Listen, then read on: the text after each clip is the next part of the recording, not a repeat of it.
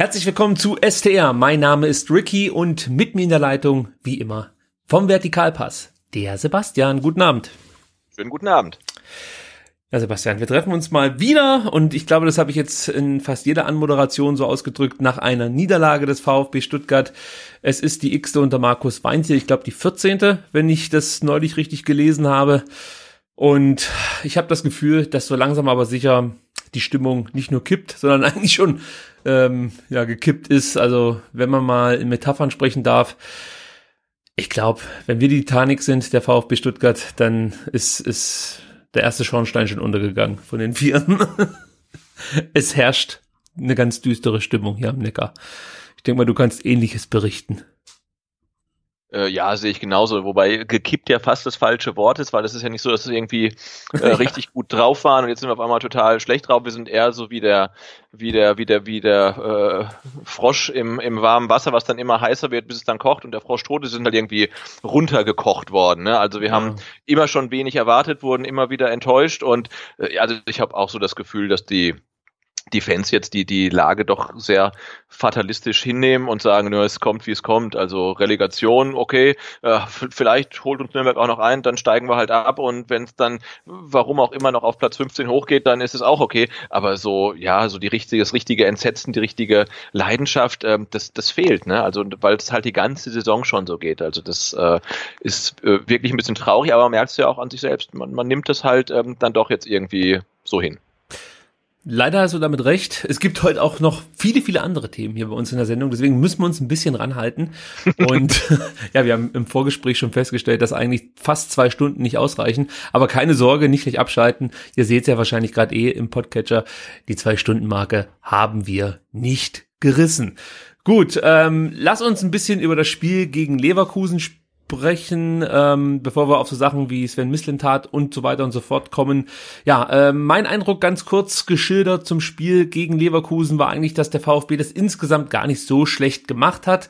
Defensiv, wie eigentlich zuletzt immer, ganz ordentlich stand auch so viel gar nicht zugelassen hat. Es gab dann den dann doch etwas blöden Fehler von Gonzalo Castro, der zum Elfmeter geführt hat und ähm, ja, der dann wiederum zum Rückstand des VfB und das war dann eigentlich auch schon das Endergebnis. Es gab natürlich für Leverkusen noch weitere Chancen, die ein mal wieder prächtig aufgelegter Ron-Robert Zieler verhindert hat und äh, der VfB hat sich insgesamt wie auch immer extrem schwer getan, Chancen zu kreieren. Ich kann mich jetzt spontan an zwei erinnern. Eine gab es in der 16. Minute, nachdem Daniel Didavi mal das gezeigt hat, was man eigentlich von ihm erwartet, nämlich geniale Steckpässe und einfach ein super Auge für seine Mitspieler und Alex Esswein hervorragend bedient hat. Ich kann mir vorstellen, dass Mario Gomez in dem Moment vielleicht besser äh, ja, hätte abschneiden können für den VfB und das Tor hätte erzielen können. Alex Esswein hatte große Probleme mit der Ballannahme und dann war die Chance auch schon dahin. Und dann gab es auch in der ersten Halbzeit nochmal so einen so einen Freistoß, der ich weiß gar nicht, wer den noch abgekriegt hat, vielleicht weißt du das noch, aber der zumindest mal gefährlich in den Strafraum segelte. Und das war es dann auch fast schon. Ja, ja das, also wer, ich ja. weiß gar nicht, wer, wer da noch am Ball war, aber ja, es war ne, zu wenig und äh, man hat ja schon so den Eindruck, als ähm, ob man versucht, irgendwie äh, 0 zu 0 zu spielen. Äh, ja, weil da ist halt einfach eine halbe Torchance in einem Heimspiel, das ist einfach zu wenig. Und wenn da in der ganzen Saison, glaube ich, bisher, glaube ich, dreimal das geschafft hast, kein Gegentor zu bekommen, dann muss man halt damit rechnen, vor allem gegen Leverkusen äh, eins zu kassieren. Und ich habe jetzt ein paar Spiele von Leverkusen der Saison gesehen und war immer sehr begeistert, weil die so so so wahnsinnig schnell spielen und und Brandt und ähm, Harvards, äh, Volland, äh, Bailey auch wirklich immer gedankenschnell sind. Das hat man ja jetzt am Samstag hat man ja nichts davon gesehen. Deswegen glaube ich, dass die halt auch keinen guten Tag erwischt hatten und es war ja definitiv ein Punkt drin. Ähm, mehr nicht, weil der VfB keine Torchancen hatte. Ähm, aber dann darf da halt so, so, so einen saudämlichen Elfmeter halt auch nicht verursachen. Ne? Also äh, Volland ist aus dem Weg raus auf dem, aus dem Strafraum und bevor er halt äh, das, ähm, das Spielfeld quasi außerhalb des 16ers erreicht hat, äh, schafft Gonzalo Castro ihn noch zu faulen. Alter, das ist ja wirklich unfassbar dämlich und äh, war ja auch nicht das erste Mal in dieser Saison.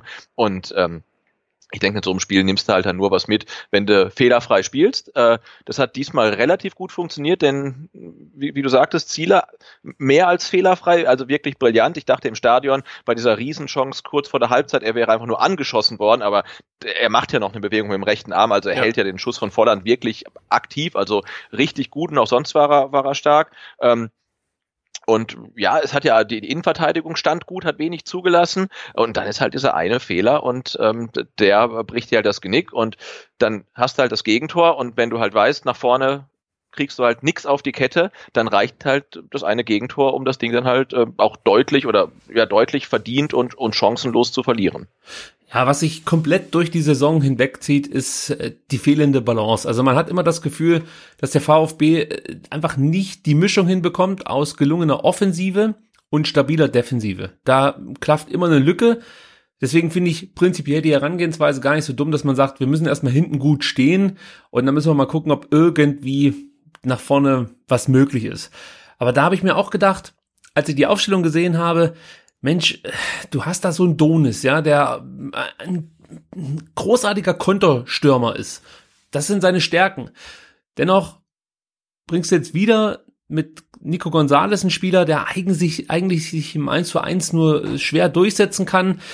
Es war mittler, ich, doch, ich muss mal überlegen, aber ich glaube, in den letzten Spielen war das immer so das Manko bei ihm, oder? Da, das hat sich ja nicht durchweggezogen, dass er sich eigentlich in den Zweikämpfen alleine immer gar nicht durchsetzen konnte und brauchte immer praktisch irgendeine Anspielstation. Also war das für mich schon taktisch wieder ein bisschen schwierig, dass man so aufgestellt hat. Also ich glaube, dass Donis vielleicht die klügere Alternative gewesen wäre, um mit ihm zu starten. Ich fand es ein bisschen komisch, dass der wirklich erst kam, nachdem der VfB dann im Rückstand war. Und dann gehst du ja eigentlich davon aus, dass sich Leverkusen vielleicht auch eher ein bisschen zurückzieht, dir nicht mehr so viele Räume gibt. Und dann wird es auch wieder schwerer, so jemanden wie Donis richtig einzusetzen. Also ich möchte jetzt hier nicht ständig auf Markus Weinzel rumhacken, aber mir hat sich der Plan mit Gonzales als, Einzel, eins, ja, als einzige Spitze nicht so ganz erschlossen. Ich weiß nicht, wie es dir da ging. Wie warst du insgesamt mit der Aufstellung zufrieden? Auch mit der Neuerung, dass als Linksverteidiger nicht Insua und auch nicht Sosa auflief, sondern Steven Zuber?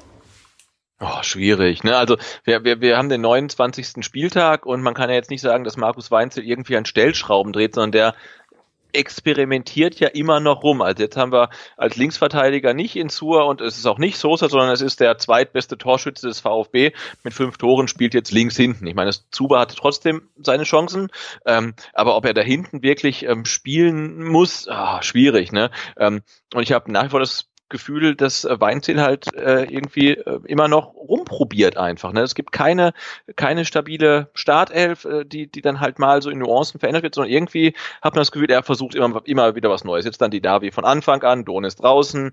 Ähm, ja, fand ich äh, auch ähm, gewöhnungsbedürftig. Ja, und ich habe ja gerade äh, noch ein, Screen-Off mit den Ergebnissen vom VfB über die ganze Saison. Da ist rechts die unsere Tor, in Anführungsstrichen, Jägerliste. Und da hat halt Mario Gomez sechs Tore, Steven Zuber fünf Tore und Kabak drei und Donis drei. Ne? Und dann hast du halt Zuber hinten links und Donis auf der Bank.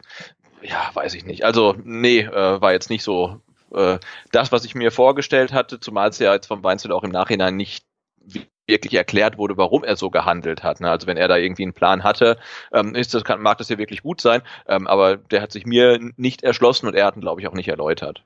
Nee, und ich habe mich da wirklich gefragt, welche Idee steckt dahinter, dass Gonzales als, ein, als äh, einziger Stürmer da agiert. Denn äh, du kannst ja sagen, wenn du jetzt mit jemandem wie Donis auf den Außenpositionen spielst, dass dann Gonzales einfach den Ball äh, den Spieler in den Lauf legt und dann geht Donis halt von außen in die Mitte, zieht in die Mitte und zieht dann halt ab irgendwie, ja, sowas in der Art, aber ja, auch Esswein ist ja da nicht der prädestinierte Spieler für gute Torabschlüsse. Das ist ja genau auch sein Manko letzten Endes. Also er hat das Tempo, er hat den Willen oder die Einsatzbereitschaft, das kann man ihm mit Sicherheit nicht absprechen, aber das reicht halt jetzt inzwischen auch nicht mehr. Ich habe mich nach dem Spiel mit dem Ron, dem Brustring 1893 unterhalten noch, äh, den ich im Stadion getroffen habe und ja, wir haben beide gesagt, zu Beginn der Rückrunde war es so, dass Esswein natürlich den Einsatz mitgebracht hat, aber auch im Spiel ganz okay agierte und das nimmt jetzt eigentlich von Spiel zu Spiel ab und ähm, ich habe das Gefühl, dass die ja die Qualitätseinbußen immer größer werden von Spiel zu Spiel. Ich weiß nicht, ob ihm jetzt hier so ein bisschen die Luft ausgeht äh, oder ob er ja einfach nicht mehr seine seine Schwächen, die er definitiv hat, so gut kaschieren kann durch Einsatzbereitschaft, schwierig, aber für mich ist die Personalie Esswein inzwischen auch ja doch ein Spieler, über den man mal diskutieren muss. Ich habe ja auch immer wirklich die, die Fahnen hochgehalten für ihn und habe gesagt, Mensch, der bringt so viel Einsatzbereitschaft mit und äh, haut sich da in jeden Zweikampf, das stimmt auch, Aber das bringt dir letzten Endes nichts, wenn äh, da nie was Zählbares rauskommt. Ja, also da reicht mir dann nicht nur Einsatzbereitschaft. Es muss schon eine gewisse Qualität vorhanden sein, um den Gegner dann auch vielleicht mal vor Aufgaben zu stellen. Das findet ja eigentlich nicht so richtig statt unter oder mit Alexander Esswein für mich auch eine schwierige Personalie. Vielleicht auch Gonzales, den möchte ich auch noch mal kurz mit ins Boot holen. Den habe ich am Samstag ein bisschen ausführlicher beobachtet, wenn man das so sagen kann, weil mich einfach mal interessiert hat, wie bewegt er sich so auf dem Platz. Und ich hatte einen sehr guten Platz diesmal, komme ich nachher noch drauf zu sprechen.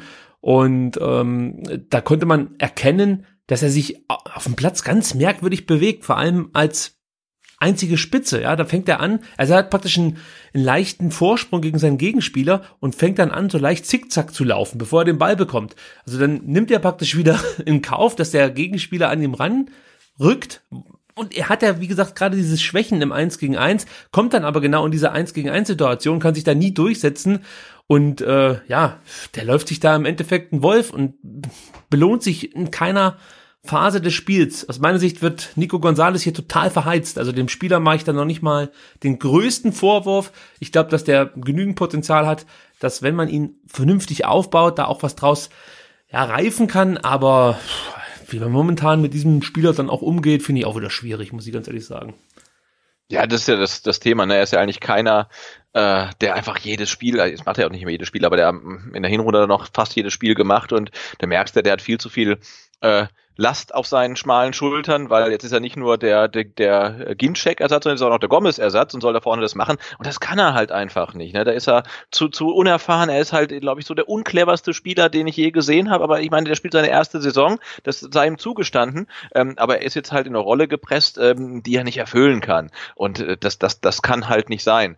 Äh, ja, und er, er gewinnt halt zu wenig Zweikämpfe, Offensivzweikämpfe, weil ihm da die Physis fehlt. Er hat ähm, schlechte Laufwege, äh, aber da kommt dann auch wieder, also das, das Ding, man hat ja das Gefühl, die sehen sich nach wie vor auch am 29. Spieltag zum ersten Mal auf dem Platz. Mhm. Ne? Also da gibt's ja keine Automatismen. Ähm, also ganz selten hat man es gesehen, gerade jetzt bei der Chance von, von Esswein, ne? da gewinnt ähm, Andy Beck den Ball, dann kriegt ihn, glaube ich, wirklich Gonzales, der spielt einen quer zu Didavi und der spielt dann vertikal.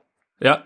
Da hat man mal so den Eindruck, okay, das, das haben die vielleicht irgendwie mal so trainiert. Aber ansonsten ist ja wirklich im, im Spielaufbau, der, der den Ball äh, hat, nach wie vor die ärmste Sau. Ähm, und es gibt keine Automatismen. Ne? Die wissen nicht, wo sie hinspielen sollen. Das hat man auch gesehen. Gegen Leverkusen gab es so eine Situation, ich weiß gar nicht, wer es war. Der spielt eigentlich den richtigen Ball. Das ist eine Kontesituation. Er spielt eigentlich den Ball da, wo der Ball hin muss nur ist er halt kein Spieler, weil der halt wo ganz anders hingelaufen ist. Ja. Ähm, und, und, ja, und wenn Markus Weinzel nach dem Spiel sagt, wir müssen halt im Umschaltspiel irgendwie zielstrebiger, hm, hm, hm, ja, das, das wird nicht passieren, weil sie haben halt das nicht, anscheinend nicht trainiert, wie man dann schnell umschaltet und wo der Ball hin muss. Und das sieht man ja bei fast jedem Gegner, die wissen ganz genau, wo der Ball hin muss. Und äh, das, das sehe ich beim VfB einfach nicht. Also wenn man den Ball gewinnt, dass der Spieler genau weiß, entweder ich spiele, habe Option A und Option B und da wird jemand laufen, weil wir das trainiert haben. Und das, das findet nach wie vor nicht statt. Und es wird diese Saison auch nicht mehr mehr stattfinden. Nee, das ist die erschreckende Erkenntnis. Aber das Spiel in die Tiefe, das ist für mich wirklich äh, mit das Hauptproblem für den VfB. Die Szene, die du gerade angesprochen hast, die ist mir auch aufgefallen. Und das war nicht die einzige dieser Art. Da gab es noch mindestens zwei weitere. Äh, das praktisch, die Davi war es oft, eigentlich den Spieler die Linie entlang schicken wollte und der Spieler sich praktisch auf die Davi zubewegt, wo ich mir auch denke, ey, vor dir, also die da wird einen Ball, vor dir sind nicht mehr allzu viele Mitspieler. Also was, was hast du jetzt vor? Warum bist du jetzt wieder nach hinten mit dem Ball? Ihr müsst nach vorne, ihr müsst ein Tor erzielen. Also ich kann mich da erinnern, das war in der zweiten Halbzeit und ähm, die Zeit lief halt einfach davon. Und da fehlt auch wieder der Mut, muss man sagen. Das haben wir ja auch schon mal kritisiert, dass einfach dann auch gestandene Spieler ähm, die Jungen möchte ich da gar nicht so sehr in die Pflicht nehmen, aber die wirklich die gestandenen Spieler dann auch nicht den Mut aufbringen, dann einfach mal Laufduelle anzunehmen oder Dribblings zu wagen.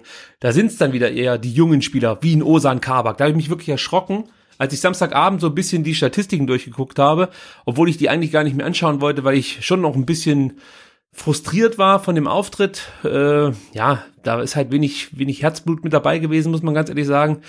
Ähm, nichtsdestotrotz, was mich schockiert hat, war, dass Kabak der Spieler mit den meisten Dribblings war auf dem Platz. Ja, und zwar nur drei, muss man ehrlicherweise dazu sagen. Aber das kann es doch nicht sein. Also es kann auch nur wirklich nicht sein, dass der Innenverteidiger da die meisten Dribblings ansetzt und äh, dazu noch 75 Prozent seiner Zweikämpfe gewinnt. Klar, jetzt kommt wieder irgendjemand um die Ecke und sagt, nur in Deutschland guckt man auf Zweikämpfe. Aber ich maße ihm jetzt einfach mal an, ähm, dass ich hier behaupte, ein Innenverteidiger, der 75 Prozent seiner Zweikämpfe gewinnt, gegen mit einer der besten Offensiven in der Bundesliga. Der ist nicht so ganz scheiße.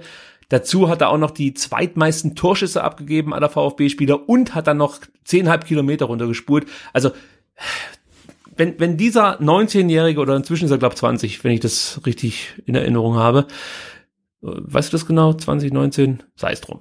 Also wenn dieser Spieler derjenige ist, der offensiv und defensiv am meisten auffällt, dann müssen sich da, denke ich mal, einige andere Spieler auch äh, vielleicht Gedanken machen einfach mal. Ja, die muss man hier gar nicht großartig nochmal kritisieren. Das haben wir letzte Woche schon getan, äh, aber es, es das kann es halt einfach nicht sein schwer zu verdauen, ne? weil man sitzt halt irgendwie jede Woche wieder da und denkt, naja, jetzt okay, war, war Leverkusen und hast eigentlich nur ein Tor bekommen und so, aber ja, das ist halt immer das Gleiche, ne? Also und und jetzt sind es halt nicht mehr, ähm, sind halt nicht mehr viele Spiele ähm, und dann hörst du halt, ja, aber jedes Spiel muss ja erstmal gespielt werden, aber das sagen wir ja seit Beginn der Saison, ne? Ähm, und jetzt hast du halt zwei Heimspiele in Folge gehabt, gegen Nürnberg hättest du ähm, gewinnen müssen, auch wenn man nach 90 Minuten sagt, wir können froh sein, nicht verloren zu haben.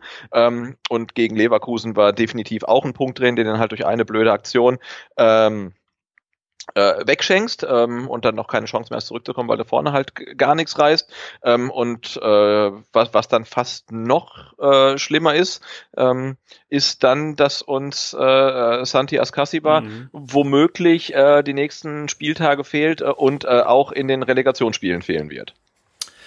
Ja, das war auch noch das große Thema. Nicht nur Ascasiba, sondern auch Nico Gonzalez ist in Anführungsstrichen negativ aufgefallen. Nach seiner Auswechslung hat er sich direkt Richtung Bank begeben, hat keinen abgeklatscht, hat sein Trikot ja, auf die Bank geschmissen, sich dahingesetzt, aber ich glaube, er war mehr über seine eigene Leistung enttäuscht und über die aktuelle Situation und weniger über die Auswechslung. Ich glaube, die Davi war auch nicht besonders begeistert darüber, dass er ausgewechselt wurde. Und dann gab es ja auch noch die Aktion mit Kempf und Bella, die sich, also der Co-Trainer, die sich nach dem Spiel ein Wortgefecht geliefert haben auf dem Platz. Ich glaube, das ist jetzt nicht so unüblich, dass man dann äh, auch mal miteinander härter ins Gericht geht nach einem Spiel, aber es ist natürlich dann immer schwierig, nachdem da Askasiba die rote Karte bekommt wegen Anspucken und die anderen beiden Spieler auch schon negativ aufgefallen sind, wenn es dann das noch oben drauf gibt, dass äh, der Innenverteidiger sich mit dem Co-Trainer streitet. Lass uns ganz kurz bei der Askasiba nochmal bleiben, weil die hast du ja auch richtigerweise angesprochen. Ähm, man braucht, glaube ich, nicht darüber zu diskutieren, dass die Aktion scheiße war und er wird dafür mit Sicherheit, du hast es auch angedeutet, äh, wahrscheinlich jetzt die nächsten fünf Spiele gesperrt. Im schlimmsten Fall wird er uns vielleicht auch für mögliche Relegationsspiele nicht zur Verfügung stehen. Ähm, was man vielleicht diskutieren kann, ähm, ist zum einen die Art und Weise, wie Santiago Ascasiba Fußball spielt. Ja, ob das, ob das jetzt Fluch oder Segen ist. Er hat ja auch schon viele gelbe Karten bekommen und auch schon die ein oder andere gelbe rote, äh, gelb-rote Karte. Ich glaube, es waren zwei oder so, seitdem er beim VfB ist. Ja, grundsätzlich erstmal das Thema. Wie findest du das? Ist das, ist das die richtige Mischung bei Askasiba oder ist ja einfach das, dass, dass er zu häufig drüber ist, eher für uns ein Ballast im Spiel, um das Ganze mal ein bisschen kritischer jetzt erstmal anzugehen? Also ich denke, man muss ja erstmal das ausklammern, die, die Situation gegen Leverkusen. Äh, ähm, ja, also spucken geht gar nicht. Ne? Da muss man nicht drüber diskutieren. Das ist äh, äh, schlimm ähm, und vor allen Dingen letztes Jahr dann auch da muss man jetzt wieder vorsehen, was man sagt, aber ich finde, ähm, äh, jemand, der andere Menschen anspuckt, das lässt dann schon auch so ein bisschen auf den Charakter schließen. Ich halte jetzt mal so gut, dass ihm da völlig die Sicherungen durchgebrannt sind, aber also ich glaube, auch wenn mir die Sicherungen durchbrennen würden, ich würde niemals irgendjemanden anspucken. Deswegen finde ich das ganz furchtbar und kann halt auch die Leute dann verstehen, die das halt äh, ganz, ganz schlimm finden. Ähm, ähm, aber, aber davon ab bin ich ja, ähm, wie soll ich sagen, dankbar, dass irgendjemanden beim VfB mal die Sicherung durchbrennen. Nicht, dass es in Spucken resultiert, keine Frage. Ne? Aber dieses, äh, normalerweise verlierst du dann gegen Leverkusen ähm, 0 zu 1 und dann stehst du halt hinterher vorm Mikro und sagst, ja, wir haben ja gut gespielt und dann kam halt der unglückliche Elfer und danach haben wir es halt nicht mehr geschafft und dann nächstes Spiel verlierst du wieder. Insofern bin ich ja froh, dass sich da irgendwann mal was tut, dass jemand mal austickt, ne, dass sie sich dann auch auf dem Platz zoffen, dass ähm, einer sein Trikot wegwirft. Man muss natürlich aufpassen, wie Thomas Hitzelsberger auch sagte, dass die Spieler nicht ihren Frust komplett nach außen tragen, weil dann kann es auch schnell passieren, dass das die ganze Mannschaft zerfällt, ne? Und dann, äh, dass dann gar nichts mehr geht. Aber ich finde es sehr gut, man hat so den Eindruck, dass da sind noch ein paar Leute, die, äh, die kotzt das halt an, was da passiert und die nehmen die Niederlage jetzt nicht so hin. Ähm, und grundsätzlich finde ich, ähm, seit Askar Sieber da ist, dass die Aggressivität, die er, die er reinbringt, ähm, dem VfB gut tut. Äh, aber das ist, glaube ich, auch so der Schritt, den er jetzt dann nach äh, fast zwei Bundesliga-Saisons mal machen müsste, äh, das so ein bisschen feiner zu justieren. Ne? Ähm, es ist noch zu, zu wild und zu grob und zu viele gelbe Karten und jetzt in letzter Zeit auch dann wieder zu fehleranfällig. Ähm, die Aggressivität, die er, die er mit sich bringt, mit sich bringt. Ja, muss er, muss er reinbringen, keine Frage, aber äh, es, es wäre jetzt mal auch an der Zeit, das so ein bisschen besser zu dosieren äh, und dann kann er, glaube ich, auch den nächsten Schritt machen. Aber jetzt, klar, schadet ja dem Mannschaft, wenn er, wenn er ausfällt, wenn man braucht ihn halt, weil das ist eine kritische Position da im defensiven Mittelfeld. Das ist verheerend. Da hat er sich halt nicht unter Kontrolle gehabt. Äh, ja, ich denke, das wird ihn selber auch ähm, ankotzen, aber ja, wird seine, seine Strafe dann vom, vom DFB bekommen. Ähm, und da gibt es dann finde ich keinen Grund, ihn auf alle Ewigkeiten zu verdammen, aber gar keine Frage, dass die Aktion Oberscheiße war. Ja, das ist ja so ein gesellschaftliches Problem, was es inzwischen gibt, dass egal was passiert, jeder muss einen Kommentar dazu abgeben. So, das ist immer ganz wichtig und das könnte man natürlich auch wieder hervorragend bei diesen typischen Sonntagmorgensendungen miterleben, wie dann jeder noch mal einen draufsetzen wollte und das noch also noch schlimmer ausdrücken wollte, als es eigentlich war. Und äh, man hat sich da, ich habe mir sogar Mitschnitte hier gemacht und wollte die einspielen, habe mir dann aber gedacht, nee, leck mir mal Arsch, ich, ich mache doch hier nicht Werbung für einen Doppelpass an so einen Dreck. Ich meine, das sind Sendungen, da sitzt Peter Neururer, der von Divadavi spricht und kann den Namen nicht richtig aussprechen. Marcel Reif äh, erzählt was, dass die VfB-Fans mit offenen Armen nach Degerloch fahren und der Helmer macht äh, einen Superspruch und sagt, ich drücke euch ins Auge, wenn er irgendwas, ich weiß gar nicht, was er sagen wollte. Also, dass da jetzt nicht die intellektuelle Speerspitze Speerspitze versammelt ist, die hier über einen Spieler richtet, ja, dem, wie du richtigerweise sagst, die Sicherung durchgebrannt sind, ja, das muss da jeder normale Mensch erkennen. Und ich, ich habe da auch gar keinen Bock mehr mit in, in, in dieses Horn zu blasen. Ich denke mal, jedem ist aufgefallen, dass hier was schief lief und dafür wird er bestraft und dann muss die Sache auch abgehakt sein. Fertig.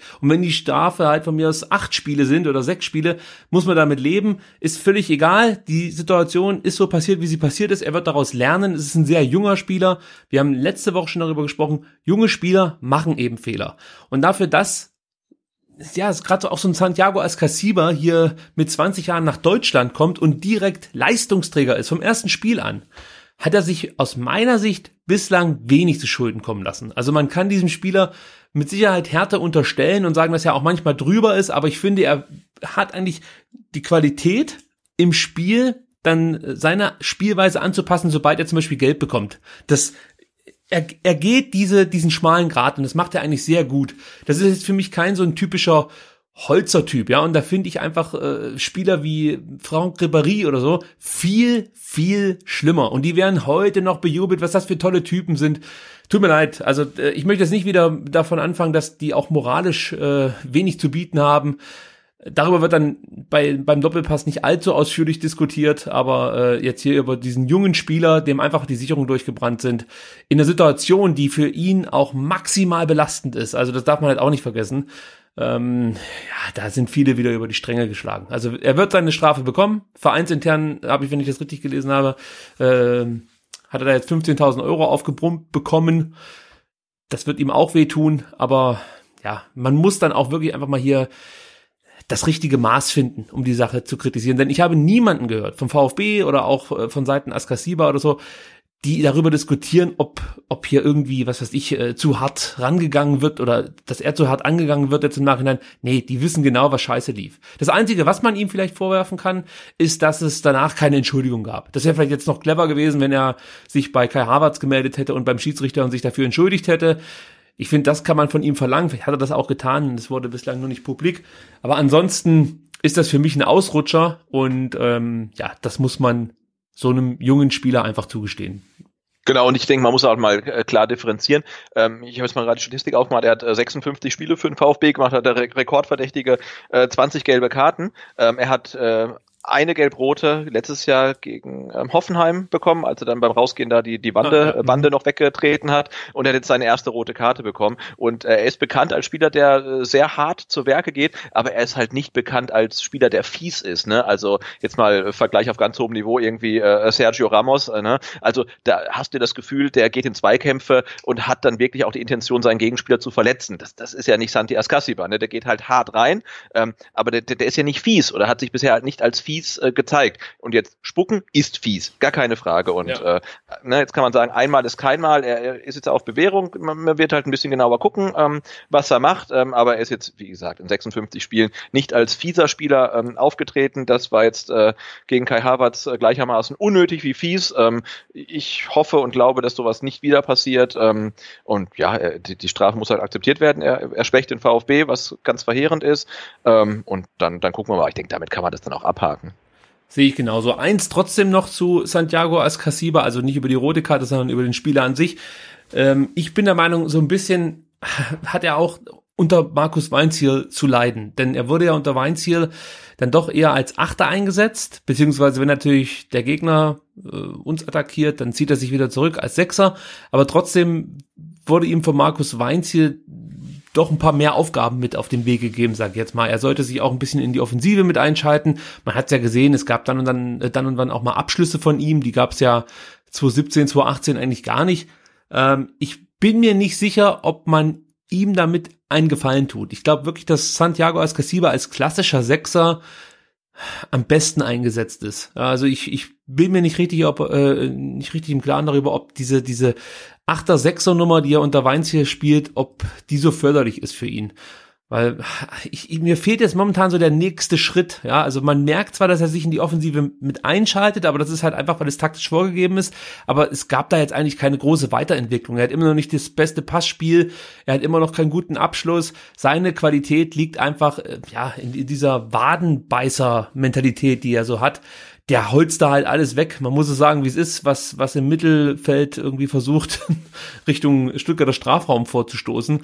Und Gut, und er hat das, das, Talent halt wirklich auch zu sehen, äh, wo es äh, in äh, zwei Sekunden brennen wird und da, ja. da sprintet er hin. Da gibt's ja wirklich genug äh, Szenen, wo man sieht, wie er den letzten Pass dann halt wirklich abfängt, ne, weil er halt im Vollsprint irgendwie zurückeilt, um dann den entscheidenden Pass in die Mitte halt irgendwie noch abzugrätschen. Ne. Also gab's gegen, gegen Dortmund, glaube ich, die Szene. Dann gab's äh, in Wolfsburg, wo er erst diesen schlimmen Fehler macht, der zum Gegentor führt, aber dann wirklich, äh, als es da eigentlich um nichts mehr geht, in, relativ kurz vor Ende, da halt wirklich, glaube ich, zwei Meter vorm Tor seinen Gegenspieler noch von hinten irgendwie äh, abräumt halt ne, und Tor, äh, ein sicheres Tor eigentlich verhindert. Also das ist halt wirklich seine Stärke, aber ja, im, im, im Aufbauspiel eher nicht und im Abschluss halt schon äh, gar nicht. Also ja, das stimmt schon so. Ähm, aber Schusstechnik ist halt wirklich ähm, relativ relativ schlimm und ähm, ja dafür spricht er doch dann seine, seine seine Bilanz halt was die Tore angeht. Und dafür hat er halt dann zu viele Abschlüsse eigentlich im System VfB dafür dass er eh keinen reinmachen wird. Ja und und ich finde seitdem er diese achte Rolle einnimmt haben diese Rettungsaktionen oder dieser Blick, den du beschrieben hast, das hat ein bisschen nachgelassen. Also das ist jetzt keine Kritik, weil das war eine besondere Qualität, die er da gehabt hat. Aber ich erinnere mich da halt wirklich an, an viele Aktionen in der letzten Saison und in dieser Saison kannst du eigentlich alle so aus dem Gedächtnis heraus aufzählen. Mhm. Das waren so zwei, drei, die es gab. Ja, es wird weniger. Ne? Also das, das spricht schon dafür, dass er vielleicht nicht äh, seinen Qualitäten entsprechend ähm, optimal eingesetzt wird. Und es liegt auch an der Position, finde ich natürlich. Haben wir ja gerade jetzt dann schon an, anklingen lassen. Einen muss ich auch noch kurz erwähnen, der ja auch dann, ich weiß nicht, ob du das mitbekommen hast, so ein bisschen kritisiert wurde, Benjamin Pavard, der ja äh, vor dem Elver von, von Kai Havertz dann noch so aufreizend, möchte ich sagen, durch den Strafraum marschiert ist auf Harvard zu. Also ich weiß auch nicht, ich glaube, jetzt haben sie sich halt auf den VfB eingeschossen, weil es diese spuckrote Karte gab für Askasiba.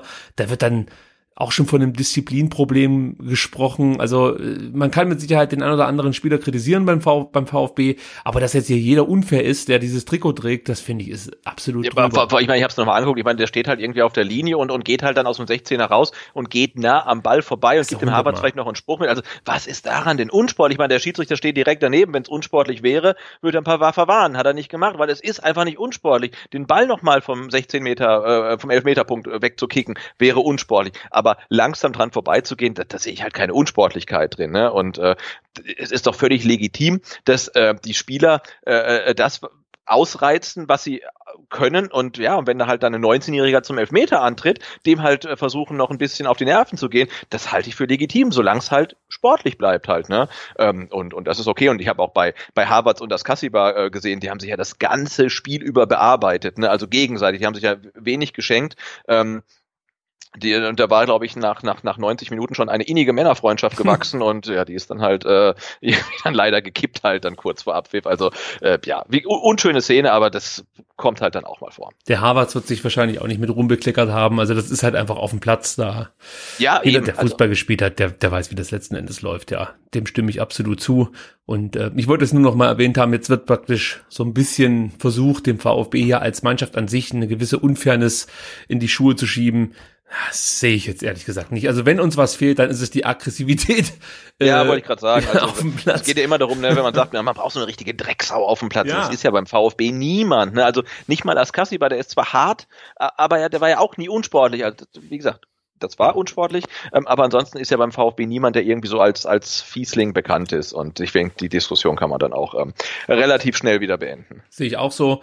Äh, jemand anders war auch so ein bisschen angefressen nach dem Spiel, nämlich Mario Gomez, der, ich glaube, 87 Minuten oder 82 Minuten auf der Bank sitzen musste, beziehungsweise er durfte sich ein paar Minuten warm machen, selbstverständlich, aber ich glaube, dass Mario Gomez schon andere Ansprüche hat, als ähm, immer wieder nur von der Bank zu kommen. Und ich muss eins jetzt auch nochmal loswerden. Ich, ich bin der Meinung, Mario Gomez muss spielen, immer, fertig. Das ist einfach ein so guter Stürmer und du hast einfach keinen anderen, der ihn jetzt großartig gefährlich werden könnte, der jetzt dann am laufenden Meter trifft oder so. Da ist niemand da. Von allen logischen Optionen da vorne im Sturm ist für mich Gomez einfach die momentan logischste. Ich verstehe nicht, warum Markus Weinz hier in der aktuellen Situation Mario Gomez so wenig vertraut, obwohl er, du hast es ja vorhin schon gesagt, mit sechs Toren der erfolgreichste Torschütze ist. Von Gonzales geht null Torgefahr aus. Von Donis nur bedingt, ja. Also der bringt natürlich diese Power mit ins Spiel, die Schnelligkeit und so weiter und so fort. Aber er hatte ja jetzt dann doch auch häufiger mal seine Chancen und hat sie nicht genutzt. Von S-Wein braucht man gar nicht anfangen. Zuba hat als Linksverteidiger gespielt. Für mich ist Gomez eigentlich als Stürmer gesetzt. Wie siehst du das jetzt aktuell gerade, wenn es dann vielleicht in die Relegation geht? Da war er der Unterschiedsspieler für Wolfsburg. Er hat wirklich den Unterschied ausgemacht, warum Wolfsburg äh, damals vor zwei Jahren oder so äh, die Klasse gehalten hat. Findest du das ein bisschen fahrlässig von Beins hier, dass er Gomez äh, auf die Bank setzt oder kannst du es verstehen, dass er da immer wieder neue Dinge probiert? Äh, nee, kann ich nicht verstehen. also, ich bin echt kein großer, äh, kein, kein, kein Riesenfan von Mario Gomez, aber man, ja, der, der, muss spielen jetzt die letzten fünf Spiele immer so lange laufen kann halt, ne? Weil er hat dann doch die Qualität, äh, wenn ihm dann irgendwie ein Ball vor die Füße fällt oder auf den Kopf, den zu machen und die Qualität hat Gonzales halt einfach nicht. Ähm, und wir müssen doch jetzt alles auf den Platz bringen, was Tore schießen kann. Und wie gesagt, unsere fünf besten Torschützen, Mario Gomez, Steven Zuber, Osan Kabak, Donis und Insua mit zwei Toren. Äh, verheerend. Aber du musst doch alles auf den Platz bringen, was Tore schießen kann. Ähm, und, und, und selbst wenn es jetzt nicht Mario Gomez wäre, ähm, sondern Claudio Pizarro bei uns, ne, der müsste spielen, weil wir brauchen doch die äh, auf, auf dem Platz, äh, die dann eventuell irgendwie mal glücklich das Ding reinmachen. Ähm, und ähm, einerseits äh, ähm, Torgefährlichkeit und das andere ist halt auch äh, Verantwortung übernehmen. Ne? Ich ja. kann doch nicht von, von einem äh, Nicolas Gonzalez verlangen, dass er die Verantwortung übernimmt wie ein Mario Gomez. Also der eine ist irgendwie ein junger Kerl, der andere ist irgendwie am Ende seiner äh, Karriere, also klingt jetzt böse, ist aber nicht so gemeint, aber ein, ein erfahrener Spieler, Nationalspieler, äh, hat in Italien spielt in der Türkei, also der ist doch auch bereit, Verantwortung zu übernehmen. Das sagt er auch immer, äh, äh, immer wieder. Ähm, und, und dem muss ich dann diese, diese, diese Last auch aufbürden und nicht im Gonzales. Insofern stimme ich dir da äh, komplett zu. Ähm, jetzt in den letzten Spielen muss Mario Gomez immer starten und so lange spielen, wie er irgendwie ähm, laufen kann. Und die Kritik, dass er sich wund liegen würde, vorne im Strafraum und so, kann ich auch nur bedingt nachvollziehen. Natürlich reibt sich Gonzales mehr auf, das sehe ich auch, aber das ist auch schon alles. Also der Ertrag oder auch die Chancen, die er sich erarbeitet, sind letzten Endes weniger als das, was Mario Gomez zeigt. Gomez ist da, wo es gefährlich ist. Das hat er auch in der Rückrunde bewiesen.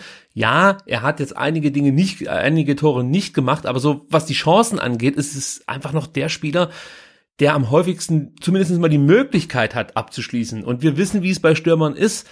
Wenn die treffen, wenn die ins Laufen geraten, dann sieht das auch schon wieder ganz anders aus. Und Gomez hat vielleicht auch so ein bisschen das Problem, was die ganze Mannschaft hat, dass die Selbstzweifel die Qualität so ein kleines Stück in den Schatten stellen. Ja, vielleicht braucht er aber auch genau die Unterstützung des Trainers und das Gefühl, dass er der richtige Mann vorne im Sturm ist, auch wenn er schon so viel Erfahrung hat. Äh, weil die Einstellung, das kann ich aus erster Hand berichten, die bringt er mit. Ich war gestern am Trainingsgelände und äh, Mario Gomez hat sich durch den Hintereingang aus, rausgeschlichen aber ist nicht an meiner Tochter und an mir vorbeigekommen. Dementsprechend bin ich zu ihm hingegangen und das war wirklich eine schöne Szene. Mario Gomez ist schon so gepolt darauf, dass wenn Leute auf ihn zukommen, dass sie Selfies wollen, dass er, mir, dass er mich direkt in den Arm genommen hat. und, und ich habe gesagt, nee, nee, ich will kein Foto. Ich will nur mal wissen, äh, wie das eigentlich. Ja, der, der, der, der hat dich nicht in den Arm genommen, der hat wahrscheinlich bei dir Trost gesucht, ah, glaube ich. Ja. ja, an meiner Schulter wollte er sich ausweichen. Ja, genau. war er natürlich fehl am Platz, ist ja klar. Ich, ich habe ihn gefragt, ähm, Mario, wenn es schief geht, bleibst du? Äh, und dann guckt er mich an, also der war die ganze Zeit eh schon so ein bisschen pisst, hat man gemerkt, weil dann auch noch so mhm. zwei in so, so Schlabberlook kam und ähm, so Ebay-Utensilien unterschrieben haben wollten. Das erkennst du ja, wenn sie so einen riesen Ordner dabei haben mit 15 Panini-Bildern und was weiß Ach, ich. Da, scheiße. Der okay. habe ich schon gemerkt, okay, der, der ist halt Profi. Also ich als Spieler hätte gesagt, fuck you. Geh mhm. arbeiten, Mann, und geh mir nicht auf den Sack mit dem Scheiß. Also das wäre meine Einstellung zu dem Thema gewesen. Aber Mario Gomez ist da vielleicht auch ein bisschen weiser als ich und hat natürlich die Dinger unterschrieben. Und dann gab es, äh, wie gesagt, diese Aktion, als er mich einfach in den Arm nimmt, weil er denkt, es kommt bestimmt irgendeiner mit einem Selfie. Nee, nee. Äh, aber was ich sagen wollte ist, er hat mich dann mit einer Art und Weise angeschaut, da habe ich zum ersten Mal gedacht, Alter, der, der glaubt wirklich daran, dass wir nicht absteigen. Also das ist nicht einfach nur aufgesetzt. Ich glaube, das ist, so funktionieren vielleicht auch so erfolgreiche, Fu äh, äh, erfolgreiche Fußballer, dass sie sich immer wieder einplauen, es gibt es gibt nicht diesen Failure. Wir schaffen das irgendwie. Wir gewinnen das hier. Wir, oder beziehungsweise wir gehen ja nicht als Absteiger raus. Diese Überzeugung in seinem Blick, die hat mich einfach nur beeindruckt, wie er das gesagt hat. Und den Zusatz, dass er dann meinte, und also er meinte es irgendwie so, erstens geht's nicht schief und zweitens äh, bleibe ich. Ja, ob er jetzt dann wirklich bleibt oder so, das ist mir ehrlich egal, ehrlich gesagt egal, dass er sich da nicht hinstellt und jetzt zu mir sagt, ja, naja, wir sind jetzt gerade schon in Gesprächen und so. Ja, dann bin ich eh weg. Das ist ja keine, keine Frage, ja. So, nee, aber, aber der Blick zum VfB, das, das nehme ich mir auch absolut ab. Also das haben wir ja schon mal diskutiert, ne? da geht ja niemand auf den Platz und sagt, heute gebe ich 75 Prozent. Ne? Die, die, die gehen ja schon auf den Platz und wollen irgendwie was reißen.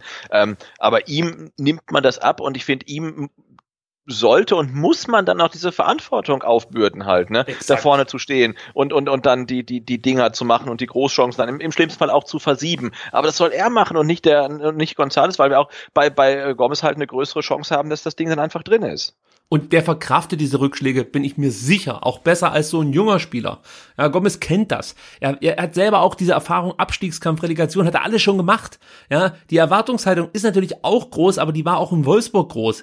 Und dennoch ist er da durchgegangen und äh, eigentlich gestärkt rausgekommen. Als er hier dann beim VfB diese gute Rückrunde gespielt hat, hat er ja regelmäßig bewiesen, wie gut er noch ist als Stürmer.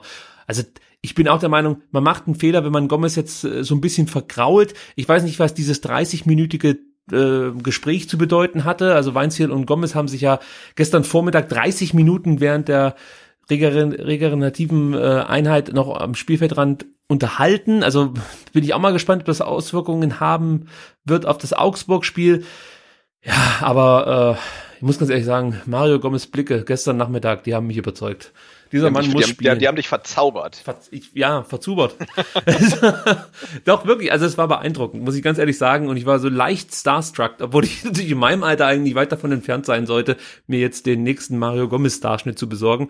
Aber die Füße, die bestelle ich schon mal aus der Bravo, das muss ich sagen. Äh, also insgesamt können wir festhalten, die Stimmung, du hast es gesagt, die, die, die droht nicht nur zu kippen, sondern eigentlich ist das, ist das schon die ganze Zeit so, dass man sich. Ja, die, die kippt nicht, die, die, die rutscht halt ja. so, ne? Wie so, wie so eine, wie so ein, ähm, na, Erdrutsch halt, ne? aber langsam, man kann ganz ja. langsam Erdrutsch irgendwie. Also es wird immer schlimmer, ähm, aber irgendwie ist alles doch noch ähm, okay. Also und genau, da sind wir nämlich bei dem Punkt. Weins hier bleibt, ja. Das ist ja auch was, was äh, unter den Fans heiß diskutiert würde.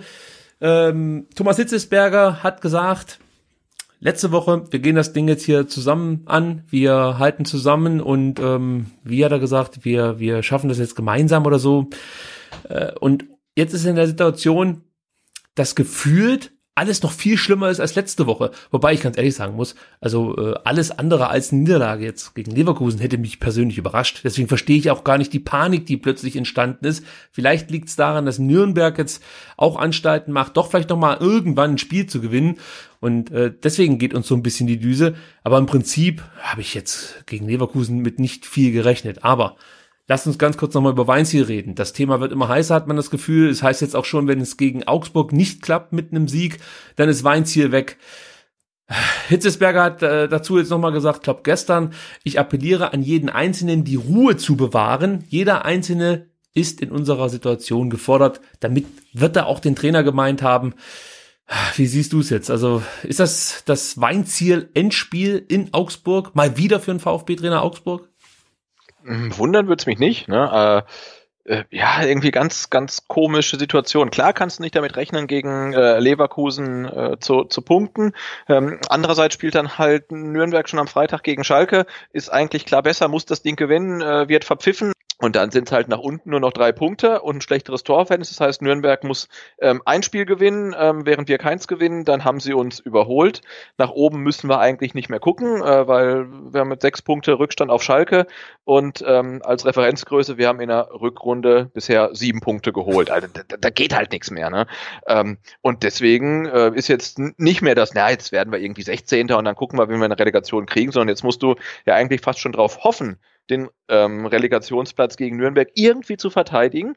Äh, ja, und ich denke auch, wenn du die Chance hast, ähm, den direkten Abstieg zu verhindern, egal welche Option das ist, dann musst du sie ziehen. Sei es ein neuer Trainer, sei es, weiß ich nicht, eine andere Spielstätte, andere Trikots, ein Trainingslager auf Mallorca, was auch immer. Du musst es halt machen, bevor du halt runtergehst, ne? Weil wir können ja auch nicht sagen, dann steigen wir ab und sind dann nach einem Jahr wieder da wie beim letzten Mal. Das, das muss nicht wieder so kommen. Und deswegen musst du halt wirklich alles in deiner Macht Stehende tun, um den direkten Abstieg ähm, zu verhindern. Und wenn das ein Trainerwechsel ist, dann ist es ein Trainerwechsel. Man hat es bei Nürnberg gesehen, äh, Entschuldigung, bei, bei Augsburg gesehen, die, die haben Trainer Trainer gewechselt und gewinnen prompt in Frankfurt.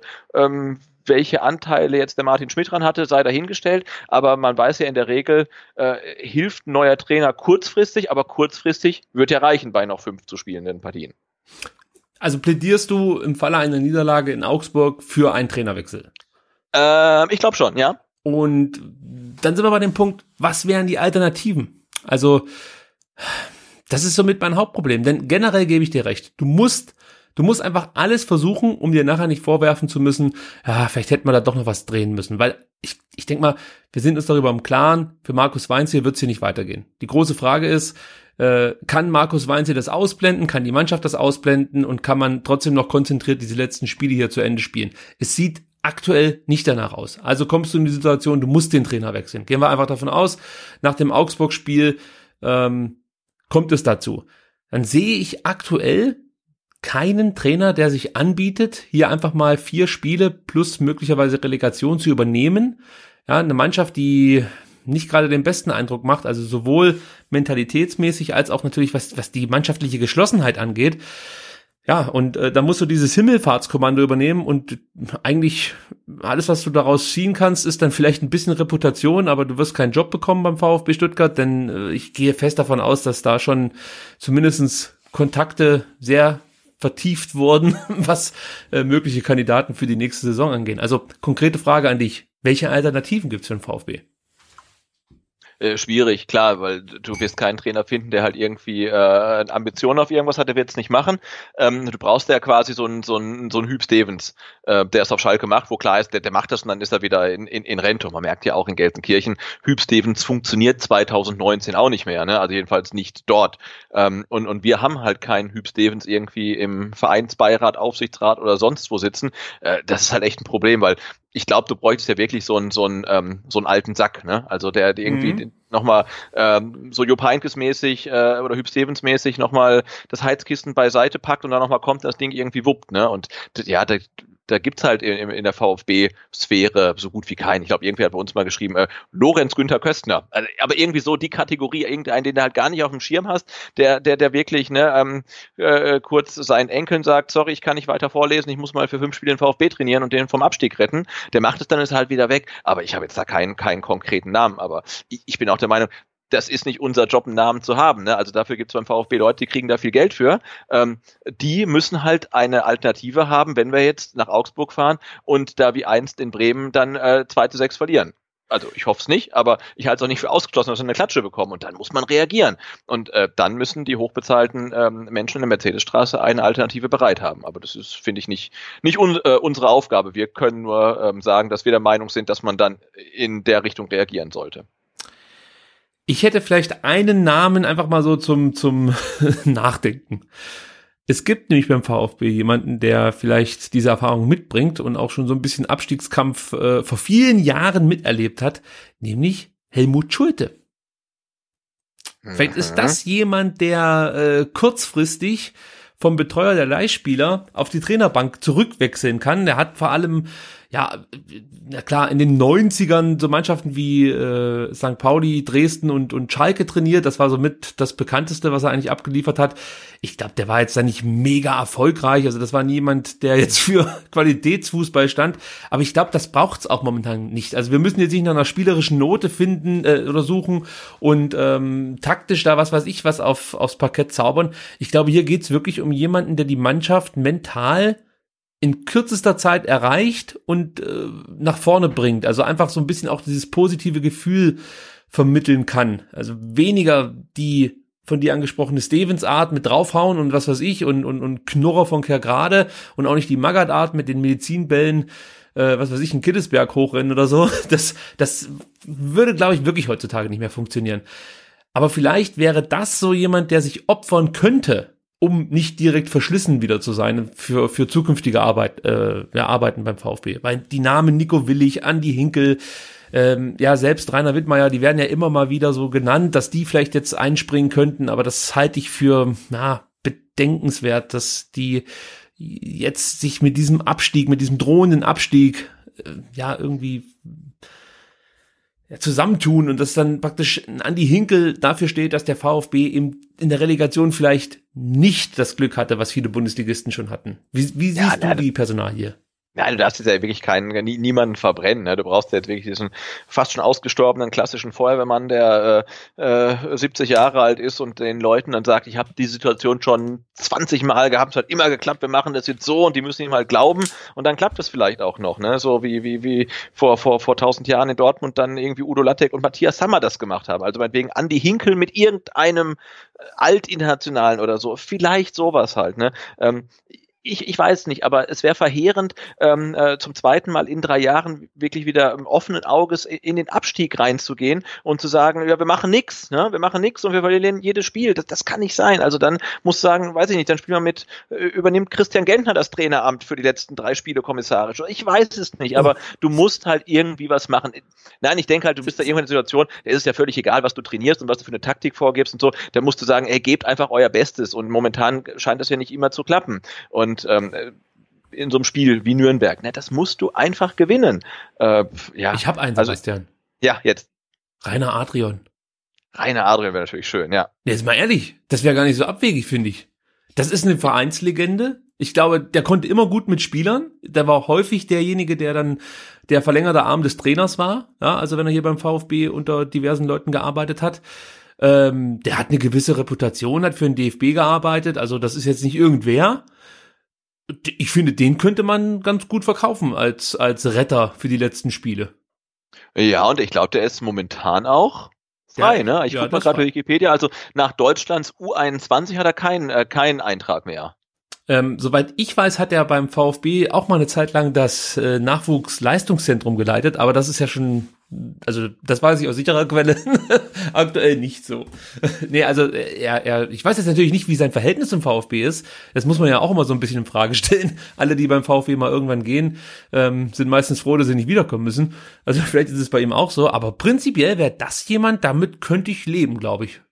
Ja, du, also das, ist mal eine, noch eine der äh, vielversprechenderen Personalien, die, wir, die ja. man so, so, so gelesen hat. Nee, aber äh, ich denke halt, ne, eigentlich fast egal, wer, wer kommt, du musst halt irgendwie einen Reiz noch setzen, wenn das gegen Augsburg schief geht. Vielleicht hätte man schon vorher machen können, ähm, aber du musst noch irgendeinen Reiz setzen, weil sonst hast du diese Chance verpasst. Und mein, meine große Sorge ist halt auch, ähm, wenn es schief geht, ähm, also wir, wir äh, Markus Weinzierr geht mit dem VfB ähm, durch bis Spieltag 34 und dann ein, ein, ein eventuell, in eine eventuelle Relegation und es geht schief, dann ist natürlich auch ähm, Thomas Hitzelsberger als Sportvorstand beschädigt, weil dann er diesen Abstieg äh, oder eventuellen Abstieg dann mit zu verantworten hat und das möchte ich eigentlich nicht. Ne? Also, dass man ihm sagen kann, na, hätte der doch noch reagiert, dann wäre es vielleicht noch gut gegangen. Ähm, das wird äh, seinem Ansehen in dem Amt auch ähm, ziemlich schaden, glaube ich. Und das äh, möchte ich auf keinen Fall. Und insofern äh, bin ich der Meinung, dass man einfach äh, jede Option, die man hat, ähm, ziehen sollte. Wobei das für mich, weil ich das ab und zu auch schon auf Twitter gelesen habe, völlig ja, völliger Quatsch ist, dass, dass man Thomas Hitzesberger jetzt hier Vorwürfe machen sollte, weil er einfach zu einem Zeitpunkt dieses Amt jetzt auch des äh, Sportvorstands übernommen hat, da wären nicht allzu viele scharf drauf gewesen, ja, wie jetzt gerade von diesem Kaliber Thomas Hitzesberger, der eigentlich auch einen guten Job hatte bei der ARD und auch als Nachwuchsleistungszentrumsleiter. Also das war eigentlich ein schönes Nest, dass er sich da äh, erarbeitet hat und er weiß auch, was er da für einen Job übernommen hat.